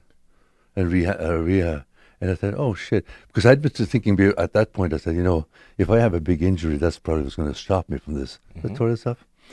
As soon as I had it done, and uh, I this, that's what it is. I had to go with the doctor and get it rehab. uh, I was totally motivated. It's going to come back, and I my I geared my tra- as soon as I was uh, uh, out of surgery, basically, and off the drugs, which was it takes a couple three days to kind of like get get de, uh, you know, get away from the pain uh, pain medication or get get them out of your system so you can function properly. I started training, and I and the only time I put anything on my arm was when I was squatting and doing things so that I could. uh, You know, I put uh, like a, I didn't have a cast on, but I had this, uh, you know, cast you put on, and you put it on when you're training, so you don't s- hurt it. So I you did uh, did uh, squat uh, squats on my uh, on my um, Viking press uh, machine. It's like a leverage uh, squat type of thing. I did deadlift on that with one arm and uh, and use straps so I, uh, to get so I could get some weight up uh, uh, on it. So I was able to do all the major things even with, with this. When fi- the uh, the doctor said that uh, I'll release you for for rehab uh, six weeks. That's the, that's the standard. In five weeks, I, t- t- I told her, I said, "You got to release me. I got to get to, to to rehab." And when I went into the rehab, five weeks, we, one week earlier than I was supposed to, the physical therapist tested me. He says, uh, "You are ninety nine percent. uh, You on everything. Your range of motion, everything is, uh, you know, perfect." Uh, I can't do anything for you. I can take your money. You can continue coming here, but uh, I can't do anything for you. Whatever you're doing, do continue doing it. And uh, in 12 weeks, I did. In after 12 weeks, I did. Uh, we had a setup with uh, uh, with stones, and I did six a series of six stones uh, at 12 weeks, full full weight from uh, low 200 to 400. Wow. After tearing your bicep. Yeah, and that was 12 weeks. Wow. That's one I, I, I and I, uh, you know, a little more apprehensive. Probably wasn't as fast as I was before I did, did it because I, I was really uh, concentrating, make sure I, ha- I had it right. Yeah. But I did it, and I uh, noticed that some of the guys coming back from it, I think they're not approaching it right. You need to, you need to uh, activate it. You need to make sure that you don't hurt it. But there's a because when you cut cut things and it comes put it back together, it a lot of little things get deactivated. We have a lot of little muscles that we really don't know what they are Right. and, and those little stabilizers and connectors and stuff like that, they get so bad. So if you start doing it, you in when you start doing it, you can start doing it with one pound. You know, doing cross with one pound or with no uh, no weight. You can't go with five pounds, even if you can do it, because all of a sudden you start hurting. Well, Right. it's nothing getting injured, but you're hurting those muscles. They are so de- uh, deactivated you can't do it. So you got to be really, really careful and go really, really small steps, but start really, really low. And but then you can go really fast. I think very be, be very aggressive. Do you ever uh you ever figure out or sit down and think about like why? Like just why like why are you doing this? Like why have you lifted for so long? Is it just something you just simply just love? You love the challenge of it? What do you think uh gets your gears going why you stay connected to it so hard? Well, I think it's. Uh, I think I kind of de- decided that that's who I am. Mm. You know, I'm strong, and that's. Uh, I, I, I, if I lo- lost strength, I would uh, lose who I am. I think. I think uh, uh, it's So you sort got of to like keep got to keep lifting. yeah, keep gotta keep doing it. What um what's the craziest person you ever met in this sport? Because there's got to be a couple of like when we watch this sport and we see the guys bleeding out of their nose and we see someone you know yelling to the camera and stuff. You had to have run across some uh, wild characters or seen some wild stuff. Like, what's the kind of craziest Oh, person yeah, you've run into? That's very simple. Uh, Johnny Perry. Oh, I've heard. Yeah, I've heard. Have you heard of him? Well, I, I couldn't tell any of the story uh, stories that he uh, tell because they Yeah. are too absolutely wild. But I do, I do have one story. He, uh, uh, you gotta love is- people like that, right? th- so t- this is in 2001, right? Yeah, right after it was actually like yes, uh, 9/11. You know, so this was like around the 17th of uh, September. Okay. They still had this big uh, strongman uh, thing in uh, St. Louis, and we flew in from Europe. Me and Sven and uh, some other Europeans flew, we flew in to compete in it. It just to show support uh, for 9/11 and stuff like that. So they had it, had it in St. Louis, and Johnny Perry was in it. And one of the events we had was this uh, uh, platform squat. You know, where they had the girl sitting on top or stuff like that. So it was like really heavy, went up to really heavy weights. It was a partial squat, but it was very heavy weight. And he something popped in his back. it's like it's like popped, and he was like totally out. They had to uh, ambulance into the hospital Oh my god. and stuff like that. Uh, so so he's in the hospital. Uh, I think he's in the hospital all, all, all night. Morning, he shows up. He shows up next day in in cowboy boots and jeans, and goes in and uh, we were doing the throwing for height, and goes in there and wins. Uh, wins the event. He, he, he went. Everybody's like, weren't, weren't you just in the hospital last night? yeah, in, in jeans and the cowboy boots. I remember that. But I mean, uh, the stories you, you could tell about him is they're not for for the air. That's great. I uh, I really appreciate and love the kind of old school strongman stuff. Um, they they had some events that were just you looked at them, you're like, this is just not smart. like like the one where they're, they're pushing like a trolley or something, and then every time they try to stop the trolley, like people are getting squished and like run over by it. Like I've seen uh, some old clips of uh, Don Don Reinhoudt, legendary uh, powerlifter Yeah, right. you know, pushing some of these things. And I just thought it was cool because at that time they had like pro wrestlers jump Yeah, into it. yeah. You had Ken Patera, who was a really prolific Olympic lifter. And then you also had like NFL football players jumping in on it. And it just seemed like, um, it, it, it seemed like it seemed like almost like a very unorganized sport where today like people specifically train for strongman these happen to be strong men that kind of came in and, and just did the sport because they were strong Yeah, there was a, just ad hoc at that time. You know, they just uh, put together some events and did it. Yeah. And these guys were very strong, like you said, but they, uh, you know, weren't trained for it. So there were a lot of injuries back then too. but mainly because they weren't prepared for to do what they were doing. Has Even there- though the weights weren't very heavy compared to what they are today, but Yeah. now people are training. You know, I mean, there are guys coming out, uh, teenagers. We have teenagers training that's going to want to be strongman. Are there some events where you're just like, this is just gonna hurt everybody? Try to stay away from that. Yeah.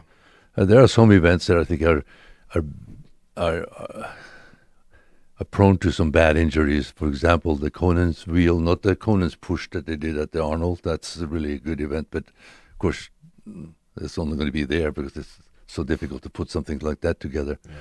But when you're carrying the front carry like this with the weight, and you end up having a lot of weight, it's okay for the lighter guys, but the biggest guys sometimes they're not they they're not able to. The weight gets too far ahead of them, and they get their knees out front of them and stuff like that. Uh, you s- see some really bad injuries.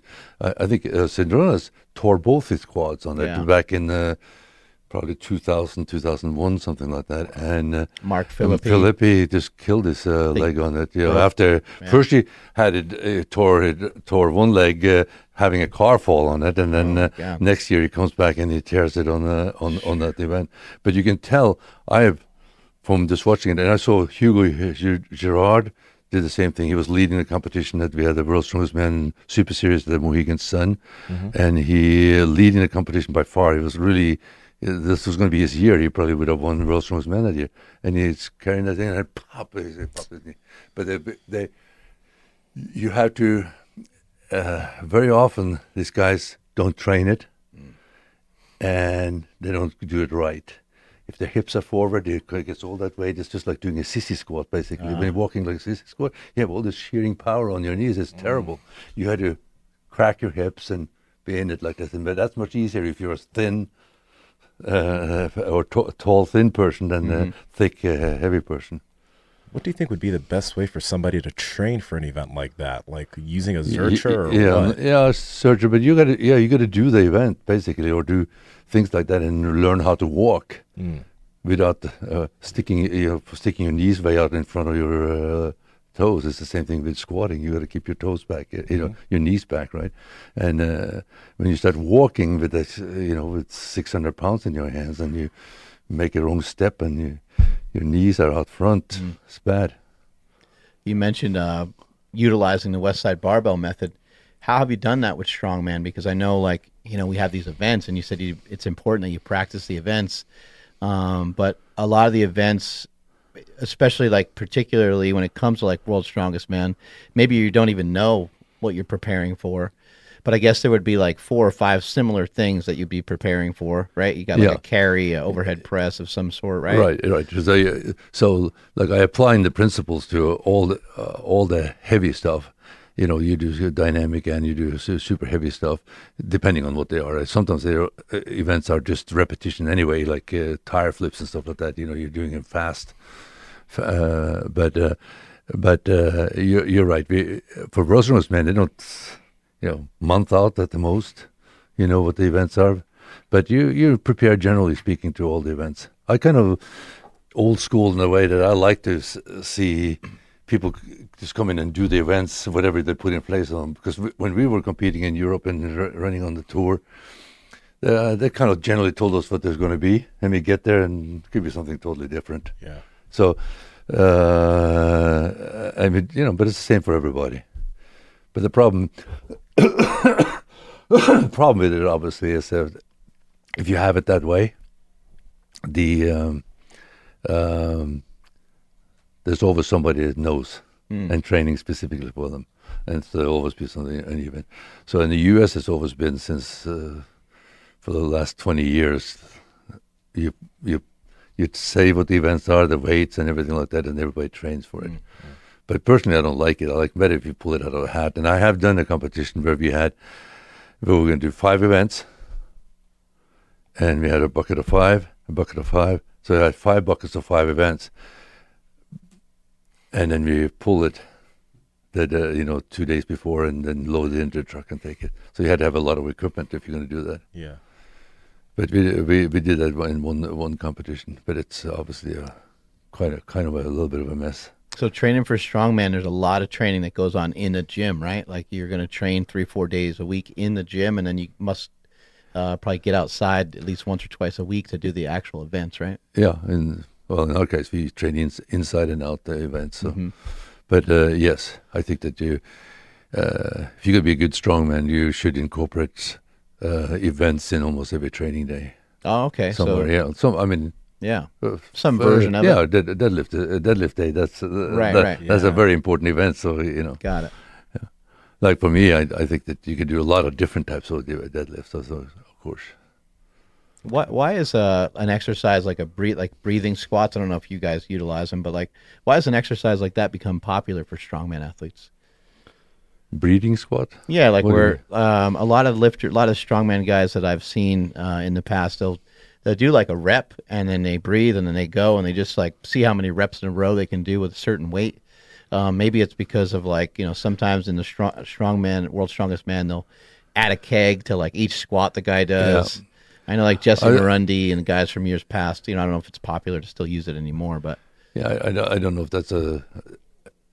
I, I'm sure people are doing that, but Right. I don't think it's a smart thing to do. I think Yeah. that you should be breathing. I think, uh, but it's it goes to the fact that like people doing the yoke and stuff like that, they hold their breath when they're doing it, but you don't need to. Yeah. I mean, you can, you can have all the power, particularly if you have some mouth guard or something. You bite down, breathe through your nose, and you, you breathe the whole time instead of holding it. And when you set it down and you put it, and you had to go back or something like that, it, you, you're not out of breath. But if Right. you're holding your breath, you're dead.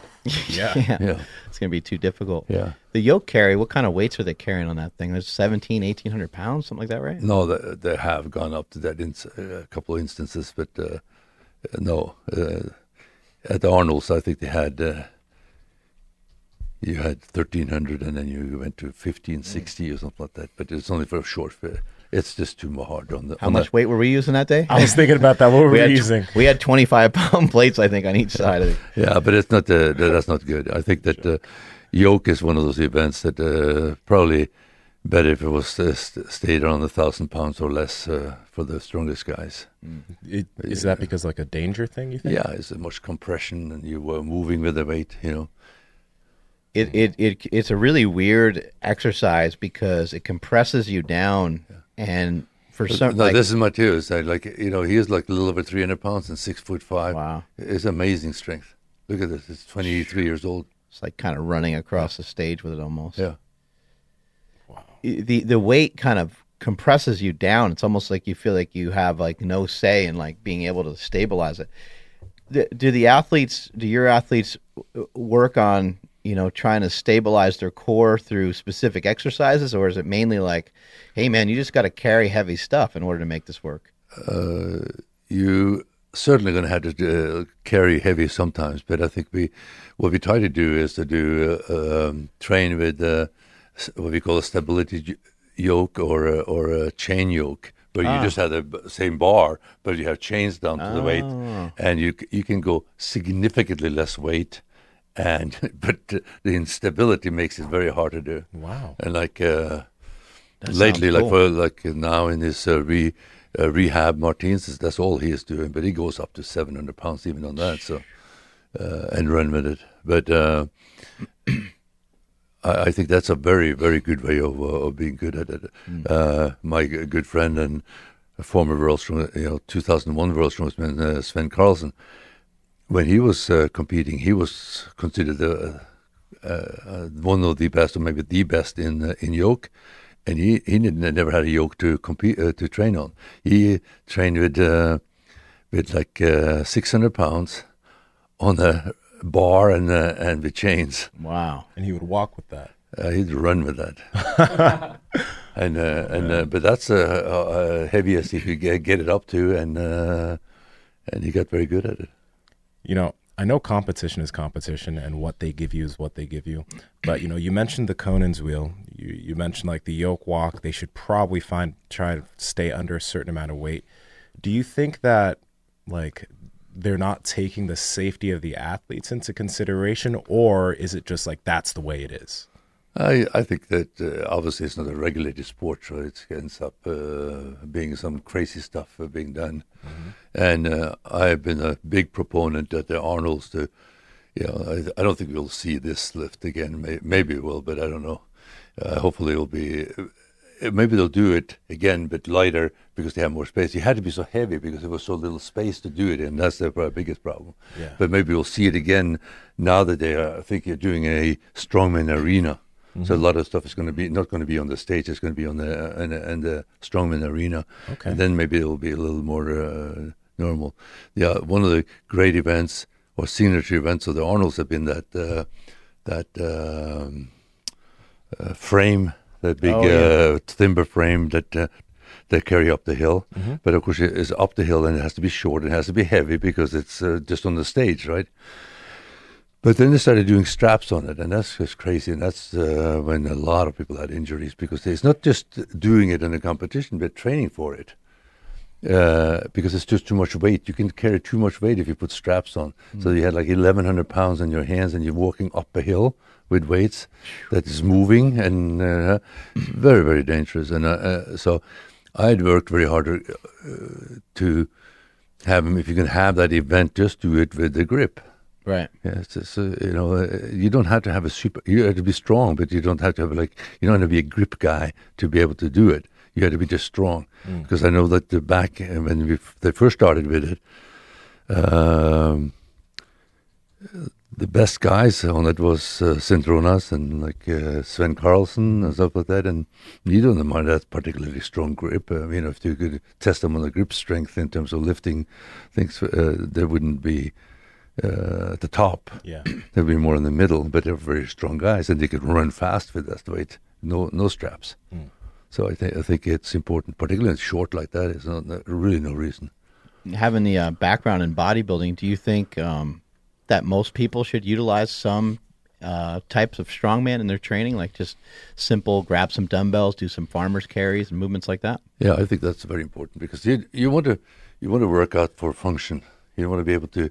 It's really no reason to be strong uh, pushing a weight in a in an apparatus that makes no uh, sense whatsoever, and it's not really making that all that much stronger anyway. But uh, yeah, uh, incorporating uh, some uh, m- strongman event, just like farmers walk, is a very good one uh, because it works the whole body uh, even lifting stones or stuff like that, or lifting sandbags and stuff like that. Very good because it's uh, using the whole body, and it's very functional. Like double overhand grip deadlifts and stuff like that too. Absolutely. Yeah. I think it, it, uh, my philosophy about doing double overhand deadlifts is that you, you can limit the amount, of, amount you lift, and you can have it. It's very interesting when when there's one body, one part of it is if it's a max lift in one one part of your body, that's a max lift, even if it's not the, your max deadlift. Yeah. It's you, you'll find it. So I find it. For example, I'm one of my favorite uh, favorite uh, uh, lifts is uh, the Saxon bar, which is the square three inch by four inch. So you grab it, pinch grip it, and uh, you lift it. I'm more often on that lift than anything else, and I, you can't go that high heavy. My heaviest is around 120 kilo, and as I get on top here and put it back down, I bl- almost black out because you're using so much power. Uh, even though that's an easy deadlift, if it was a bar, I use so much power in my using so much of my body to hold on to that uh, to that plank Yeah. that it, uh, it almost blacks me out. Wow. Yeah, we teach people, you know, when they grab the bar to go do a squat or bench or deadlift, this to really, you know, grab the bar with everything that you got. And that way, when you do squeeze the bar, you get energy from your fingertips all the way into your hand, all the way into your forearm. And we talk about like, you know, getting tight. And it's like, if you're going to get tight, well, the easiest way to do it is to really bear down on the bar because then your, your whole arm is going to be locked in a little bit better. Yeah, activate the. Uh, yeah, a lot of these things is neuromuscular. I mean, you can see how strong people can be without getting bigger too. I mean, you see the weightlifters are it's unbelievable what they can lift and uh, do without uh, gaining any weight. So it's just a matter of uh, neuromuscular connections and uh, efficiently lifting. So I think somebody can be very strong without being too bulky. And I think we have, uh, you'll see the future of strongmen that it may not be so. b- It may, they will be big because the, the biggest guys are going to be the best guys probably on the on the on the on the uh, on it. But you'll see people that are not necessarily that uh, big and heavy. Mm-hmm. Maybe they'll be lighter. Well, and even something like a performance enhancing drug is going to only do so much for the muscle. Yeah. And it really is not eh, the game here for strongman or powerlifting is the central nervous system. Yep. You know, how do we, you know, get the central nervous system on board with what we're about to do? Yeah, I would uh, I would think that drugs probably mostly help uh, on the recovery and stuff like that more than anything else, and that you can train more. That's maybe why why that would be better, but I don't think that would help much on grip, which Yeah. is more the nervous system uh, dependent. I think. I always thought the biggest impact that a steroid would have is, is mainly just on your overall body size. You're just Yeah, going to be yeah. bigger. Bigger, so yeah. Then it's going to be a little easier to lift. Yeah. Tell us a little bit about the Thomas Inch dumbbell. What is this thing about? Well, it's it's a dumbbell that was I, I, I guess dates back to the early 1900. Um Thomas uh, Thomas Inch. It's nothing to do with Inch. It's uh, Thomas Inch is the name of the guy that the strongman, famous uh, uh, English strongman that traveled around, and he had this uh, unliftable dumbbell. Apparently, he had a number of them, but the, main one, the unliftable one, was like 172 pounds.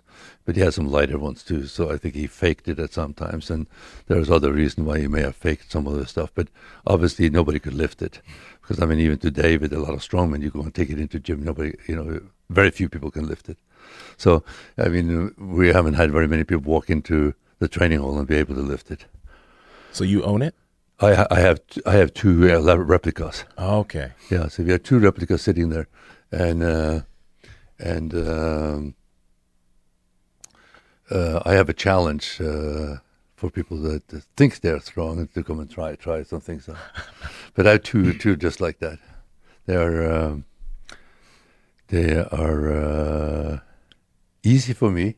I I I, I, I uh, but uh, very difficult for most people. And you can can you um or, or even could you at some point lift it up and put it over your head? Uh, I lifted over my head, but not uh, taking it with one hand from the floor. No, I haven't been able to. It's actually one of my goals is to be able to do that. I don't know if that's uh, maybe um, time has passed me along, but uh, I'm still kind of have like a secret goal that I'm going to be able to clean and press that uh, sucker over my head. How many people have been able to I think I've seen Mark Henry maybe do that Ma- before. Mark Henry did it. I think uh, Pfister has done it. Uh, maybe Hugo Girard, but I don't think that was on the, on an actual. Uh, These guys are picking it up so easy, it's ridiculous. Jeez. So the middle of it is like the uh, the the circumference of like a Coke can. Yeah, it's two and three eighths, uh, almost two and a half inches. Uh, that uh, I was, I think this is in '66. I think, uh, or, no, I mean in 2006 or Uh, it looks like it says 2016. Yeah, 2016. I mean, yeah, yeah 2016. Right. Um, uh. What's ten years? The- but anyway, uh, in uh, uh, the year before, in my in in the training hall at at my house, I did it at my 65th birthday, and I did it for 65 times. Wow! Oh my but I did it in five minutes and uh, a little over five minutes. So I have a video of that. Here they gave me 10 minutes, but I hadn't trained for it at all, and I had. I had an oncoming flu, and I, I I was due for hip replacement. Yeah. Uh, so it was I I barely survived it. Put it that way. So you got, I got got six, I got 63 reps. Okay. I was shooting for 66, but I uh, I mean when I did 65, I was standing there holding it, uh, holding it uh, the last rep, and I could have continued. I saw but on video. The, uh, but on but on here, I after the 63rd, I I couldn't the 64th I couldn't even pull it up on the floor. It's amazing to watch you pick it up because you have it like in your fingertips. Yeah, you end up after a while, you just uh, end up being almost like a pinch grip. Yeah, you- but that's the central nervous system ki- kicking in, you know. Mm. Wow. Because I couldn't do that. I couldn't go up and do that. Uh huh. I mean, there's no way I could go and just grip it in my fingertip and uh, be able to finish it. Uh, Is there a particular like see, I can uh, do the 64th. is there like particular technique to this or is it mainly just you grab the damn thing and just pick it up? You just grab the thing and uh, t- don't try to think, overthink it. It's Yeah. nothing. Uh, it's, but I, I think my hands maybe was particularly well suited for it because uh, they're they're uh, they are wide, so they fit in there uh, just perfectly. So maybe they're they're particularly uh, well suited for it. You got crushed by that workout, huh? Must have been sore for two months. it was you, it was terrible. I mean, picking up stuff for your grip, like not only working your hands, though, it's working your entire body, right? Yeah, yeah. Well, you do 172 pounds for 63 Yeah. reps uh, deadlift with any weight. It's hard. But Yeah, your lower when you, back. But when you, when you had to sk- squeeze, s- squeeze, uh, you know, an all-out lift each time, you know, that's, that's it was tough. It was Most most impressive lift you ever seen. Uh, uh, don't know. I think uh, Or maybe Probably the most most most uh, was I think the most impressive thing I've seen in a strongman competition was when uh, uh, at two o'clock in the morning in uh, down in um, Central America where we had a competition and it was like the uh, and you had a throwing event so it took forever. As many, it was five thousand people when we started, and there was nobody left when they were done. And the last event was a car walk in sand, in like really miserable, like a yoke, you know, with a car. I mean, uh, and, and we were half asleep. That was the other part. Is like you know, by that time we were just so tired and sleep, sleepy. I remember I put on all more more belt and protective gear than I ever done, and I thought I could kill myself, and I I, I never uh, got even close to finishing it. And most people used to say exactly the same thing, whether they could pick it up or uh, do anything with it. And then uh, this guy Chad Smith from Texas picked it up and fucking ran with it. he's like, everybody, quit your bitching. But yeah, but he's so big that it, it probably wouldn't have been uh, half as fast if he didn't have the weight on his back. Yeah. Wow. Yeah, that was one of my fa- the most impressive. Chad Smith, he is a really, really talented strongman. He, he didn't uh, continue, but uh, Have have some of you guys ever, uh, you know, had too many beers and then like, you know, challenged each other and ended up in the gym? Anything like that ever happen? Yeah, not too much. No, no. So, so, you know, back in the in the back days, you know, everybody uh, were more party oriented. Now they're more so serious. They don't even hardly drink. I think most of the time. Taking out all the fun, man. I know. I mean, they'll have to if I'm talking about strongman should be to have the beer afterwards. I know in here, like anytime we don't even really utilize the Rolling Thunder that that much, but anytime we do, it becomes a dick measuring contest, and everyone's got to try it. and Yeah. Everyone thinks they're uh, gonna, you know, gonna win the day. Yeah, yeah, it's, it's funny. Uh, we have a lot of times, you know, in the, if we have people coming over, you know, we, tr- we uh, the grip stuff comes out all the It's time. like grip yeah, yeah. grip party. Yeah, because there's a lot of uh, you know it's easy to do, so everybody can kind of get in uh, get involved in it. Yeah, Yeah. it's a lot of fun. What about the like hub hold? Like some people will pick up like the middle of a plate, Yeah, and um, you know, some people are strong enough to do like a forty-five pound plate. Like, what's your best on that? Well, I've I've, I've done the plates because we used I have I have, have had it in like a medley competition where I had to put it on the uh, lift it up. Um, not a great event for me, uh, pretty much because we have this hubs that you add weight to and stuff like that. Right. But f- most I've done is uh, 25 kilo or 55 pounds, which is not that good. Right. But uh, that's where shorter fingers are Ah. better than longer fingers because Yeah. you know you Wow. You know leverage. You know. Yeah. uh, Sometimes people and have. you had to hold it like this. Now I've done over 85 pounds on it when I could grab it any which way I wanted to, but you had to grab it like you know in a certain way, and uh, it's not doesn't fit my fingers. What do you think maybe is the most challenging grip thing that you've come across? I see people picking up the blobs and like all the different things. The blobs are, t- you know, they're tough, but uh, you know, it's a certain type of strength. That every, everything you do in grip is that, it, grip, you know, your hands have a lot of different muscles and your leverage on your fingers, your forearms. There's so many aspects to it, and somebody that's really strong in one thing can be just terrible in the others. I'm a good example. I'm not. I'm terrible at just doing grippers and stuff like that. Maybe because I don't never really liked it, so I don't. I don't really do Oh, it like the iron yeah, grip yeah, or whatever. Yeah, yeah, yeah. But um, uh, I would say, like, without no training, without ever seen him before, I probably did better than most people, and that because somebody handed me like a number two over the table, and I could easily squeeze it. Then, uh, but I don't do any better than that now. so you know, because I don't train it, you know, so it's one of those things. So it's uh, different. You don't use your thumb. A lot of the, I think. Uh, my thumb isn't particularly long, but it's I think it's pretty strong, and that uh, of course helps on all the thick bar lifting, and it helps on like uh, pinch of pinch grip lifting, like uh, like the Saxon bar. But I like things where you put more weight on it. I don't like this little bitty bitty bitty shit that you have to lift with your uh, hands. I like it with heavy weights. So you had to be more of an all around body strength, uh, uh, not just not just the fingertips. In terms of uh, competing, because you've been you've still been doing competitions. Are you still going to be competing like this year, next year, etc.?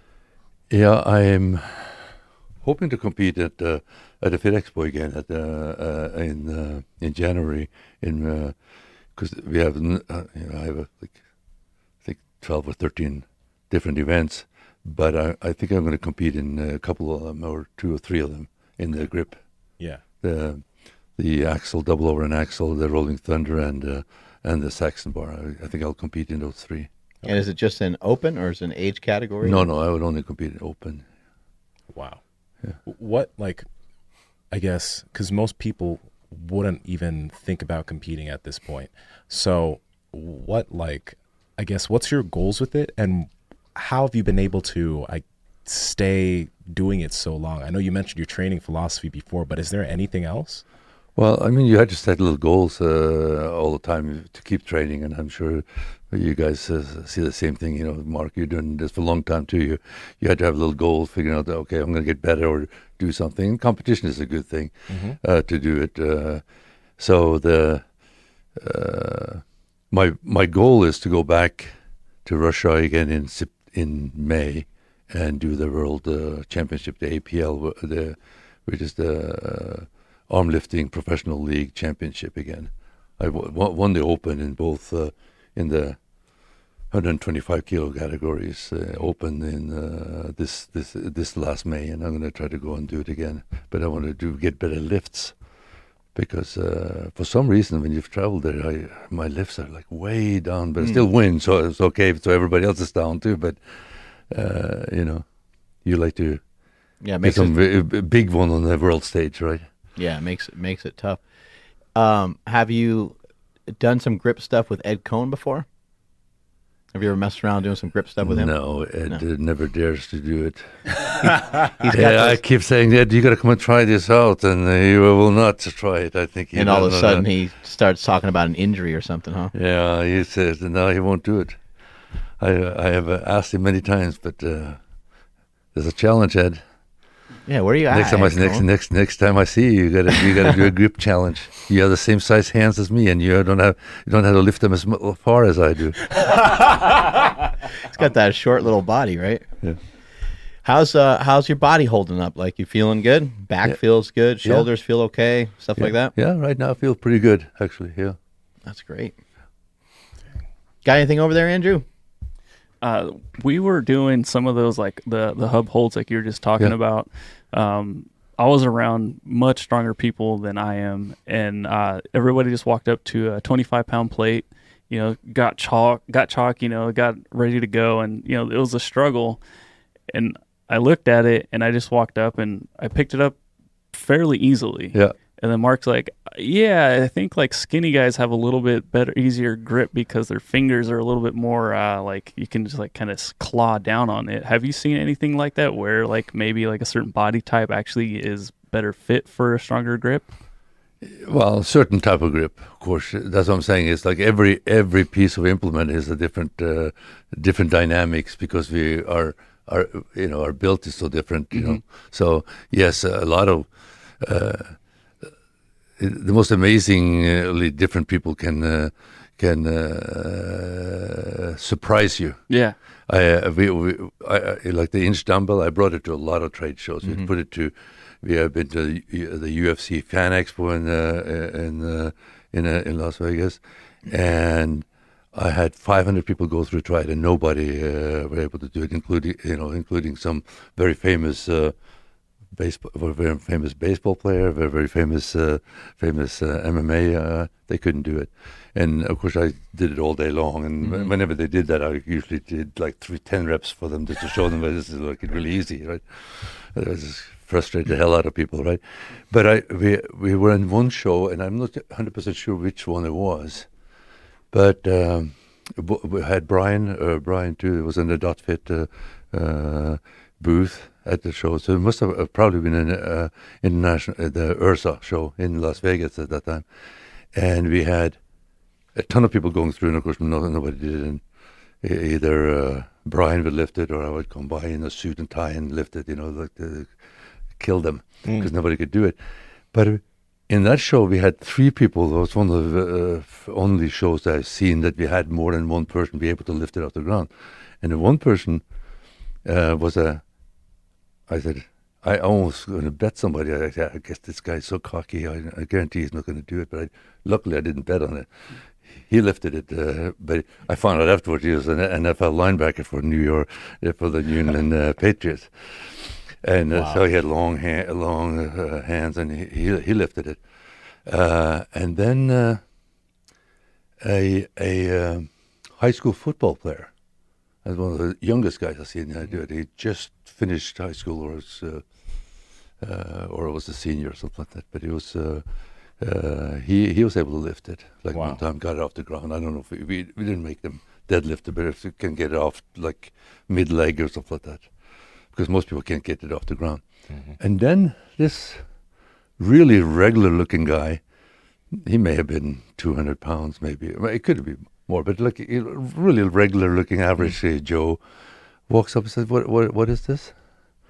And, oh, what do I have to do? Oh, just lift it. And he grabs it and lifts it.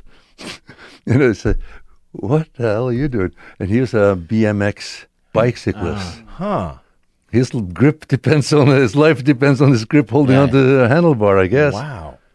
Yeah, he lifted it. Uh, I was so impressed because he didn't look like he uh, had ever lifted a weight. Were his hands particularly big or no, just no, normal size? kind of normal size. I don't think you necessarily had to have a really big hand to do it Mm-hmm. because they're so big that you can't get get your hands around it anyway. My hands aren't around it any more than this. Mm-hmm.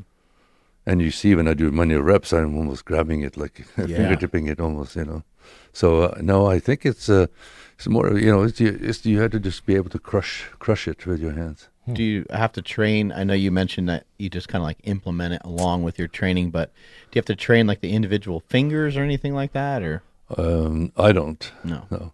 But I mean, you know, there are people that are really into grip sport and into arm lifting, and all they do is train for this stuff, and Right. they do, you know, they're much more specialized and they work on much more events and stuff like that. I kind of like, I like it, probably mostly because I'm good at it, Yeah. uh, and uh, I like it as a way of keep me from lifting and doing and getting stronger uh, overall. Mm. So uh, yeah, uh, I don't do anything that specialized. I. Uh, I I get challenged on this, doing all these different things. We just did one when Yuju and uh, Tom were in uh, town. We we have this pyramid.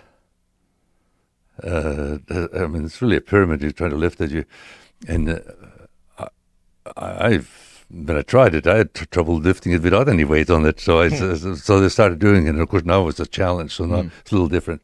So I ended up actually setting world record on it, with like 28 pounds. But only could it was only 28 pounds. Wow. That's crazy. But uh, but uh, that was like I couldn't do. I, I if I just walked up to it, I could barely lift the damn thing without any uh, weight on it. Mm. That But- sounds like it would be really hard.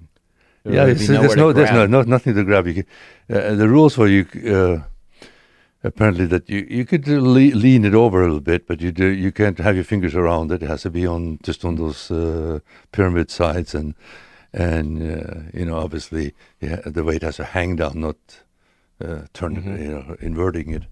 Uh, and uh, yeah, uh, not the kind of lifting I like to do, but uh, Yeah. it was fun when you you know you get a challenge, you you do a little bit better. Mm. That was after beating uh, Martin's uh, uh, record on uh, the UG uh, their their uh, their rolling handle Yeah. lift. wow. You could still beat him on some stuff. Oh yeah, yeah, Yeah. yeah. Uh, I mean, he's getting tough to beat on. Yeah. I can beat him like on the inch dumbbell. Mhm. We I challenge. We had a little challenge. Eddie Williams from uh, Australia was in, and we we we have this. I have this. Um, uh, I call it the Vice Grip Viking uh, gauntlet. We have two.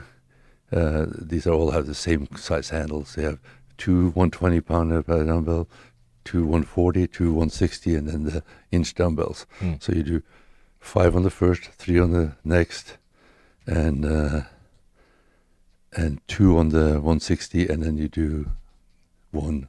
You know, try to lift the the, the last the, the, two at a time. Now you had to lift them both at the same time, Yeah. which is very few people can do. Wow. So we ended up. Uh, I said, okay, I'll make it easy on you guys. We can just do one on each instead of doing all of.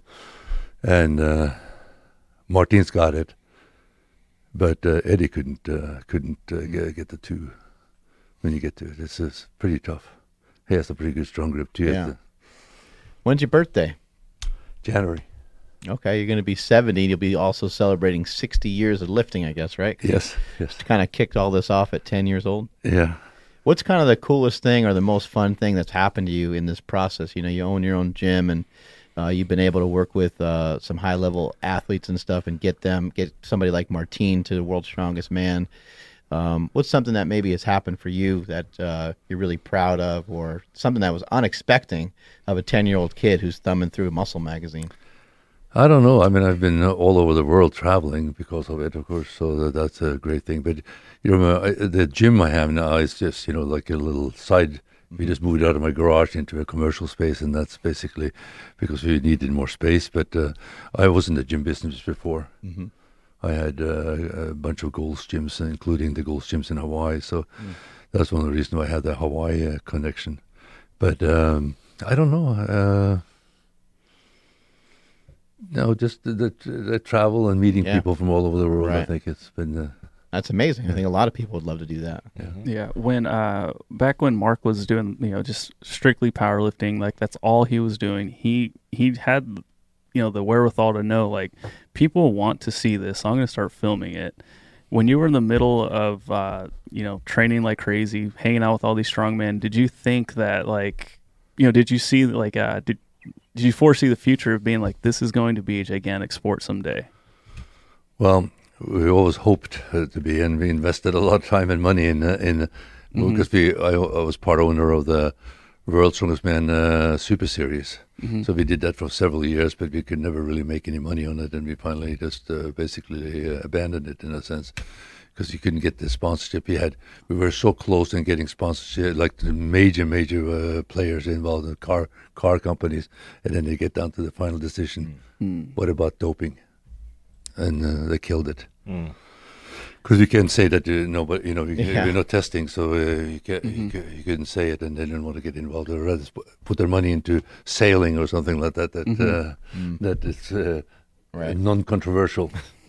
so, yeah, the, it was very tough to get the real good sponsors. You know, the only only could get the supplement companies and some equipment uh, manufacturers and stuff like that. But we had a good run. We we did the competition at the Madison Square Garden. Wow. So uh, that's a nice uh, Yeah. cap, uh, you know, feather in your cap. So that, that, was a lot of fun. But um, I, I think it has the potential to be big, but uh, you know, it's not been organized. But it's getting big, bigger, and I think that you know, the YouTube is going to really make this thing happen. Because one of the problem with it for our shows was we had them on in Europe. You know, all, all the things were on uh, Eurosport, or in, uh, even we sold it to a lot of national national uh, television stations. But it's very difficult to get get into the US. Get in US, you have to pay money to get in. You, they don't buy, pay you. No, you you go and sell the advertising, and you do it. But we never had the, really that. We we. We, we had it on US TV one, uh, you know, one season, but uh, that was it. Uh, now, of course, you don't need really need the TV anymore. You need to put it on YouTube. All the people that uh, we want to reach are on YouTube. Right.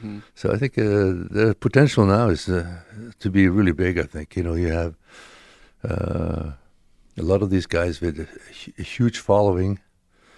Uh, Martin's uh, YouTube channel went from zero in November of last year, and now we're in October, and he's at 120,000 subscribers, I think, or something like that. Yeah. And it's uh, growing fast, so I think that, uh, yeah, that's a g- great potential. so with the uh, like the sponsorships falling off and you know it kind of i don't want to say not going anywhere but like it just not exploding the way you guys had hoped what made you keep going like why didn't you just like stop and then go i don't, I don't know like i mean i know you started your gyms and stuff No, but- we had, a, we had a passion for it. I mean, I, Yeah. I, that wasn't the only thing I was doing. It was, uh, and and my partner wasn't his only thing either. He had a chain of gyms in in Europe, and I was uh, during most of this time either working uh, for my own uh, organization and for 24 Hour Fitness. Got it. So, uh, I mean, if you're able to talk about it, like, have you seen a huge difference in, you know, you just mentioned like the sponsors didn't want anything to deal with it because of like the PED use and whatnot. Has that changed the game up quite a bit? Or, I mean, and again, speak on it if you want to. If not, we can move on. Well, no, I, I can uh, talk about it, but Mhm. I, I really don't know much about it because I think uh, they don't talk to me about it. Yeah. They know I'm against it. So when you're against it, uh, somehow, and I don't project onto other people that, you know, like, uh, uh, I, I, I, what I see a lot of, uh, about uh, drugs that I think there may be some people that are using a lot. There may be people that are using hardly any, and maybe some are using none, nothing. But by projection, people that are trying to get there always thinks that everybody is doing it, and I don't think that's the case because uh, when I I c- competed uh, without doing it, and I know that several other guys that I was competing with were drug free, and uh, you can be very strong.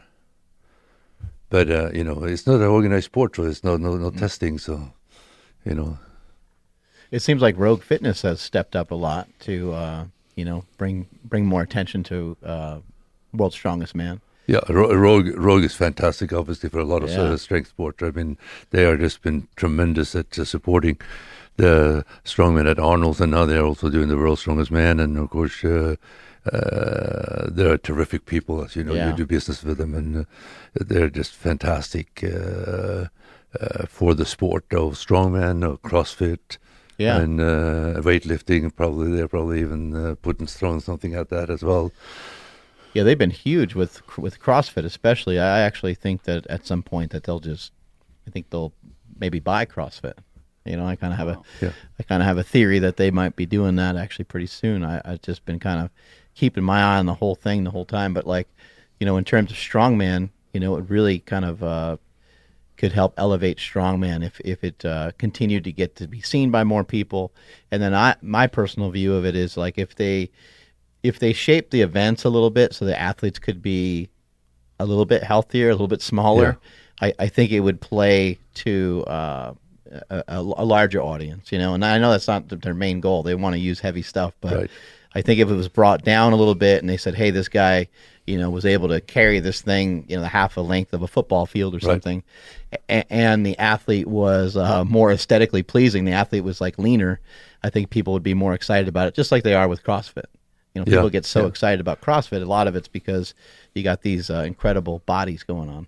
Yeah, I mean that's what's great about the CrossFit is that you have the average size people and they are in fantastic shape, both the uh, the women and the men. And uh, yeah, it's uh, very impressive.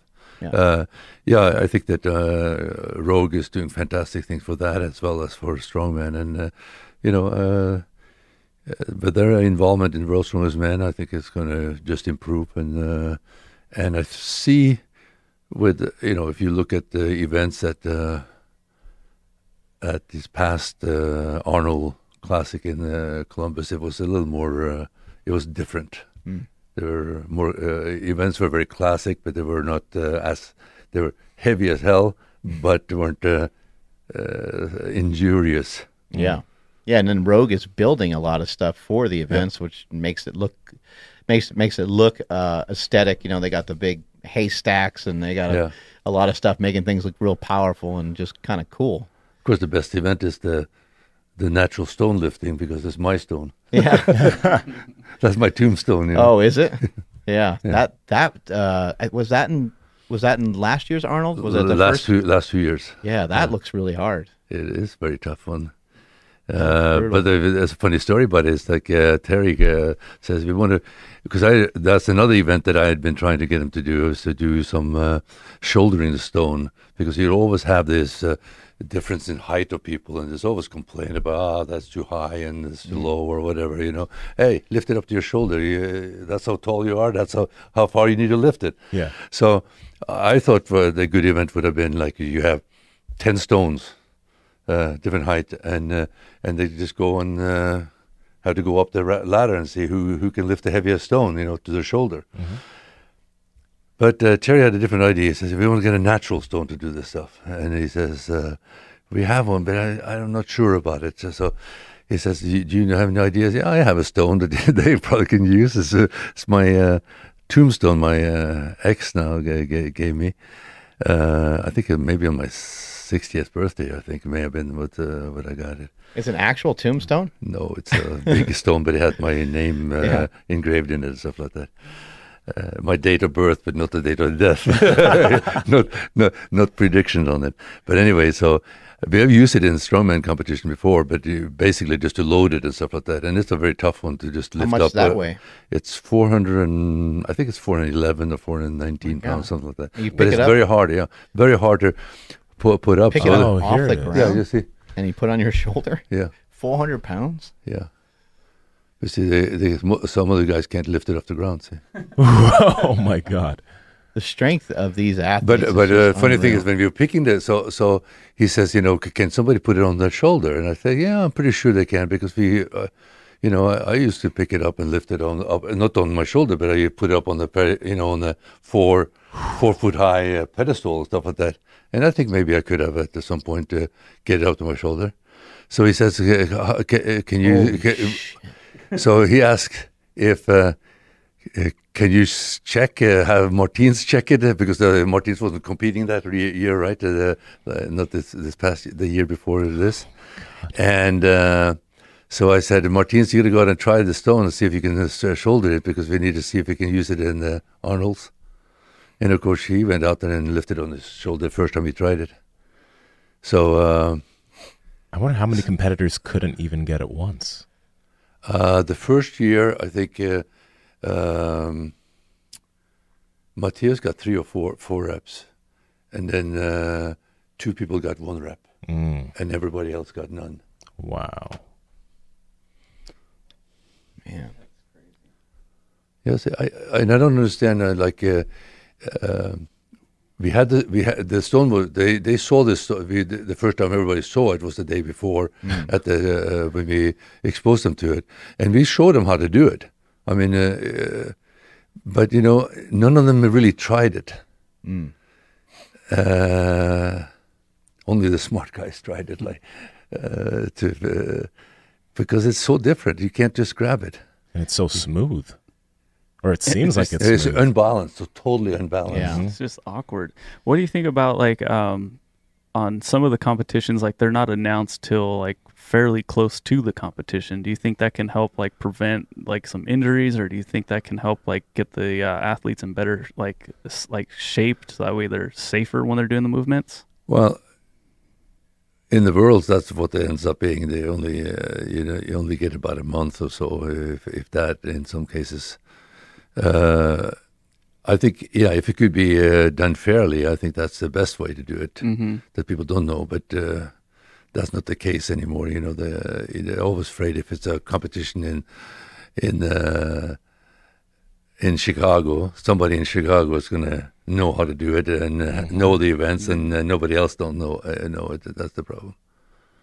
Oh my gosh. Probably a lot of complaining, right? When people Yeah, are doing yeah, strongman, yeah, especially like on a local level, because then people are like, ah, you got this, you know, Yeah, you apparatus out of your own gym, you know, Yeah, right?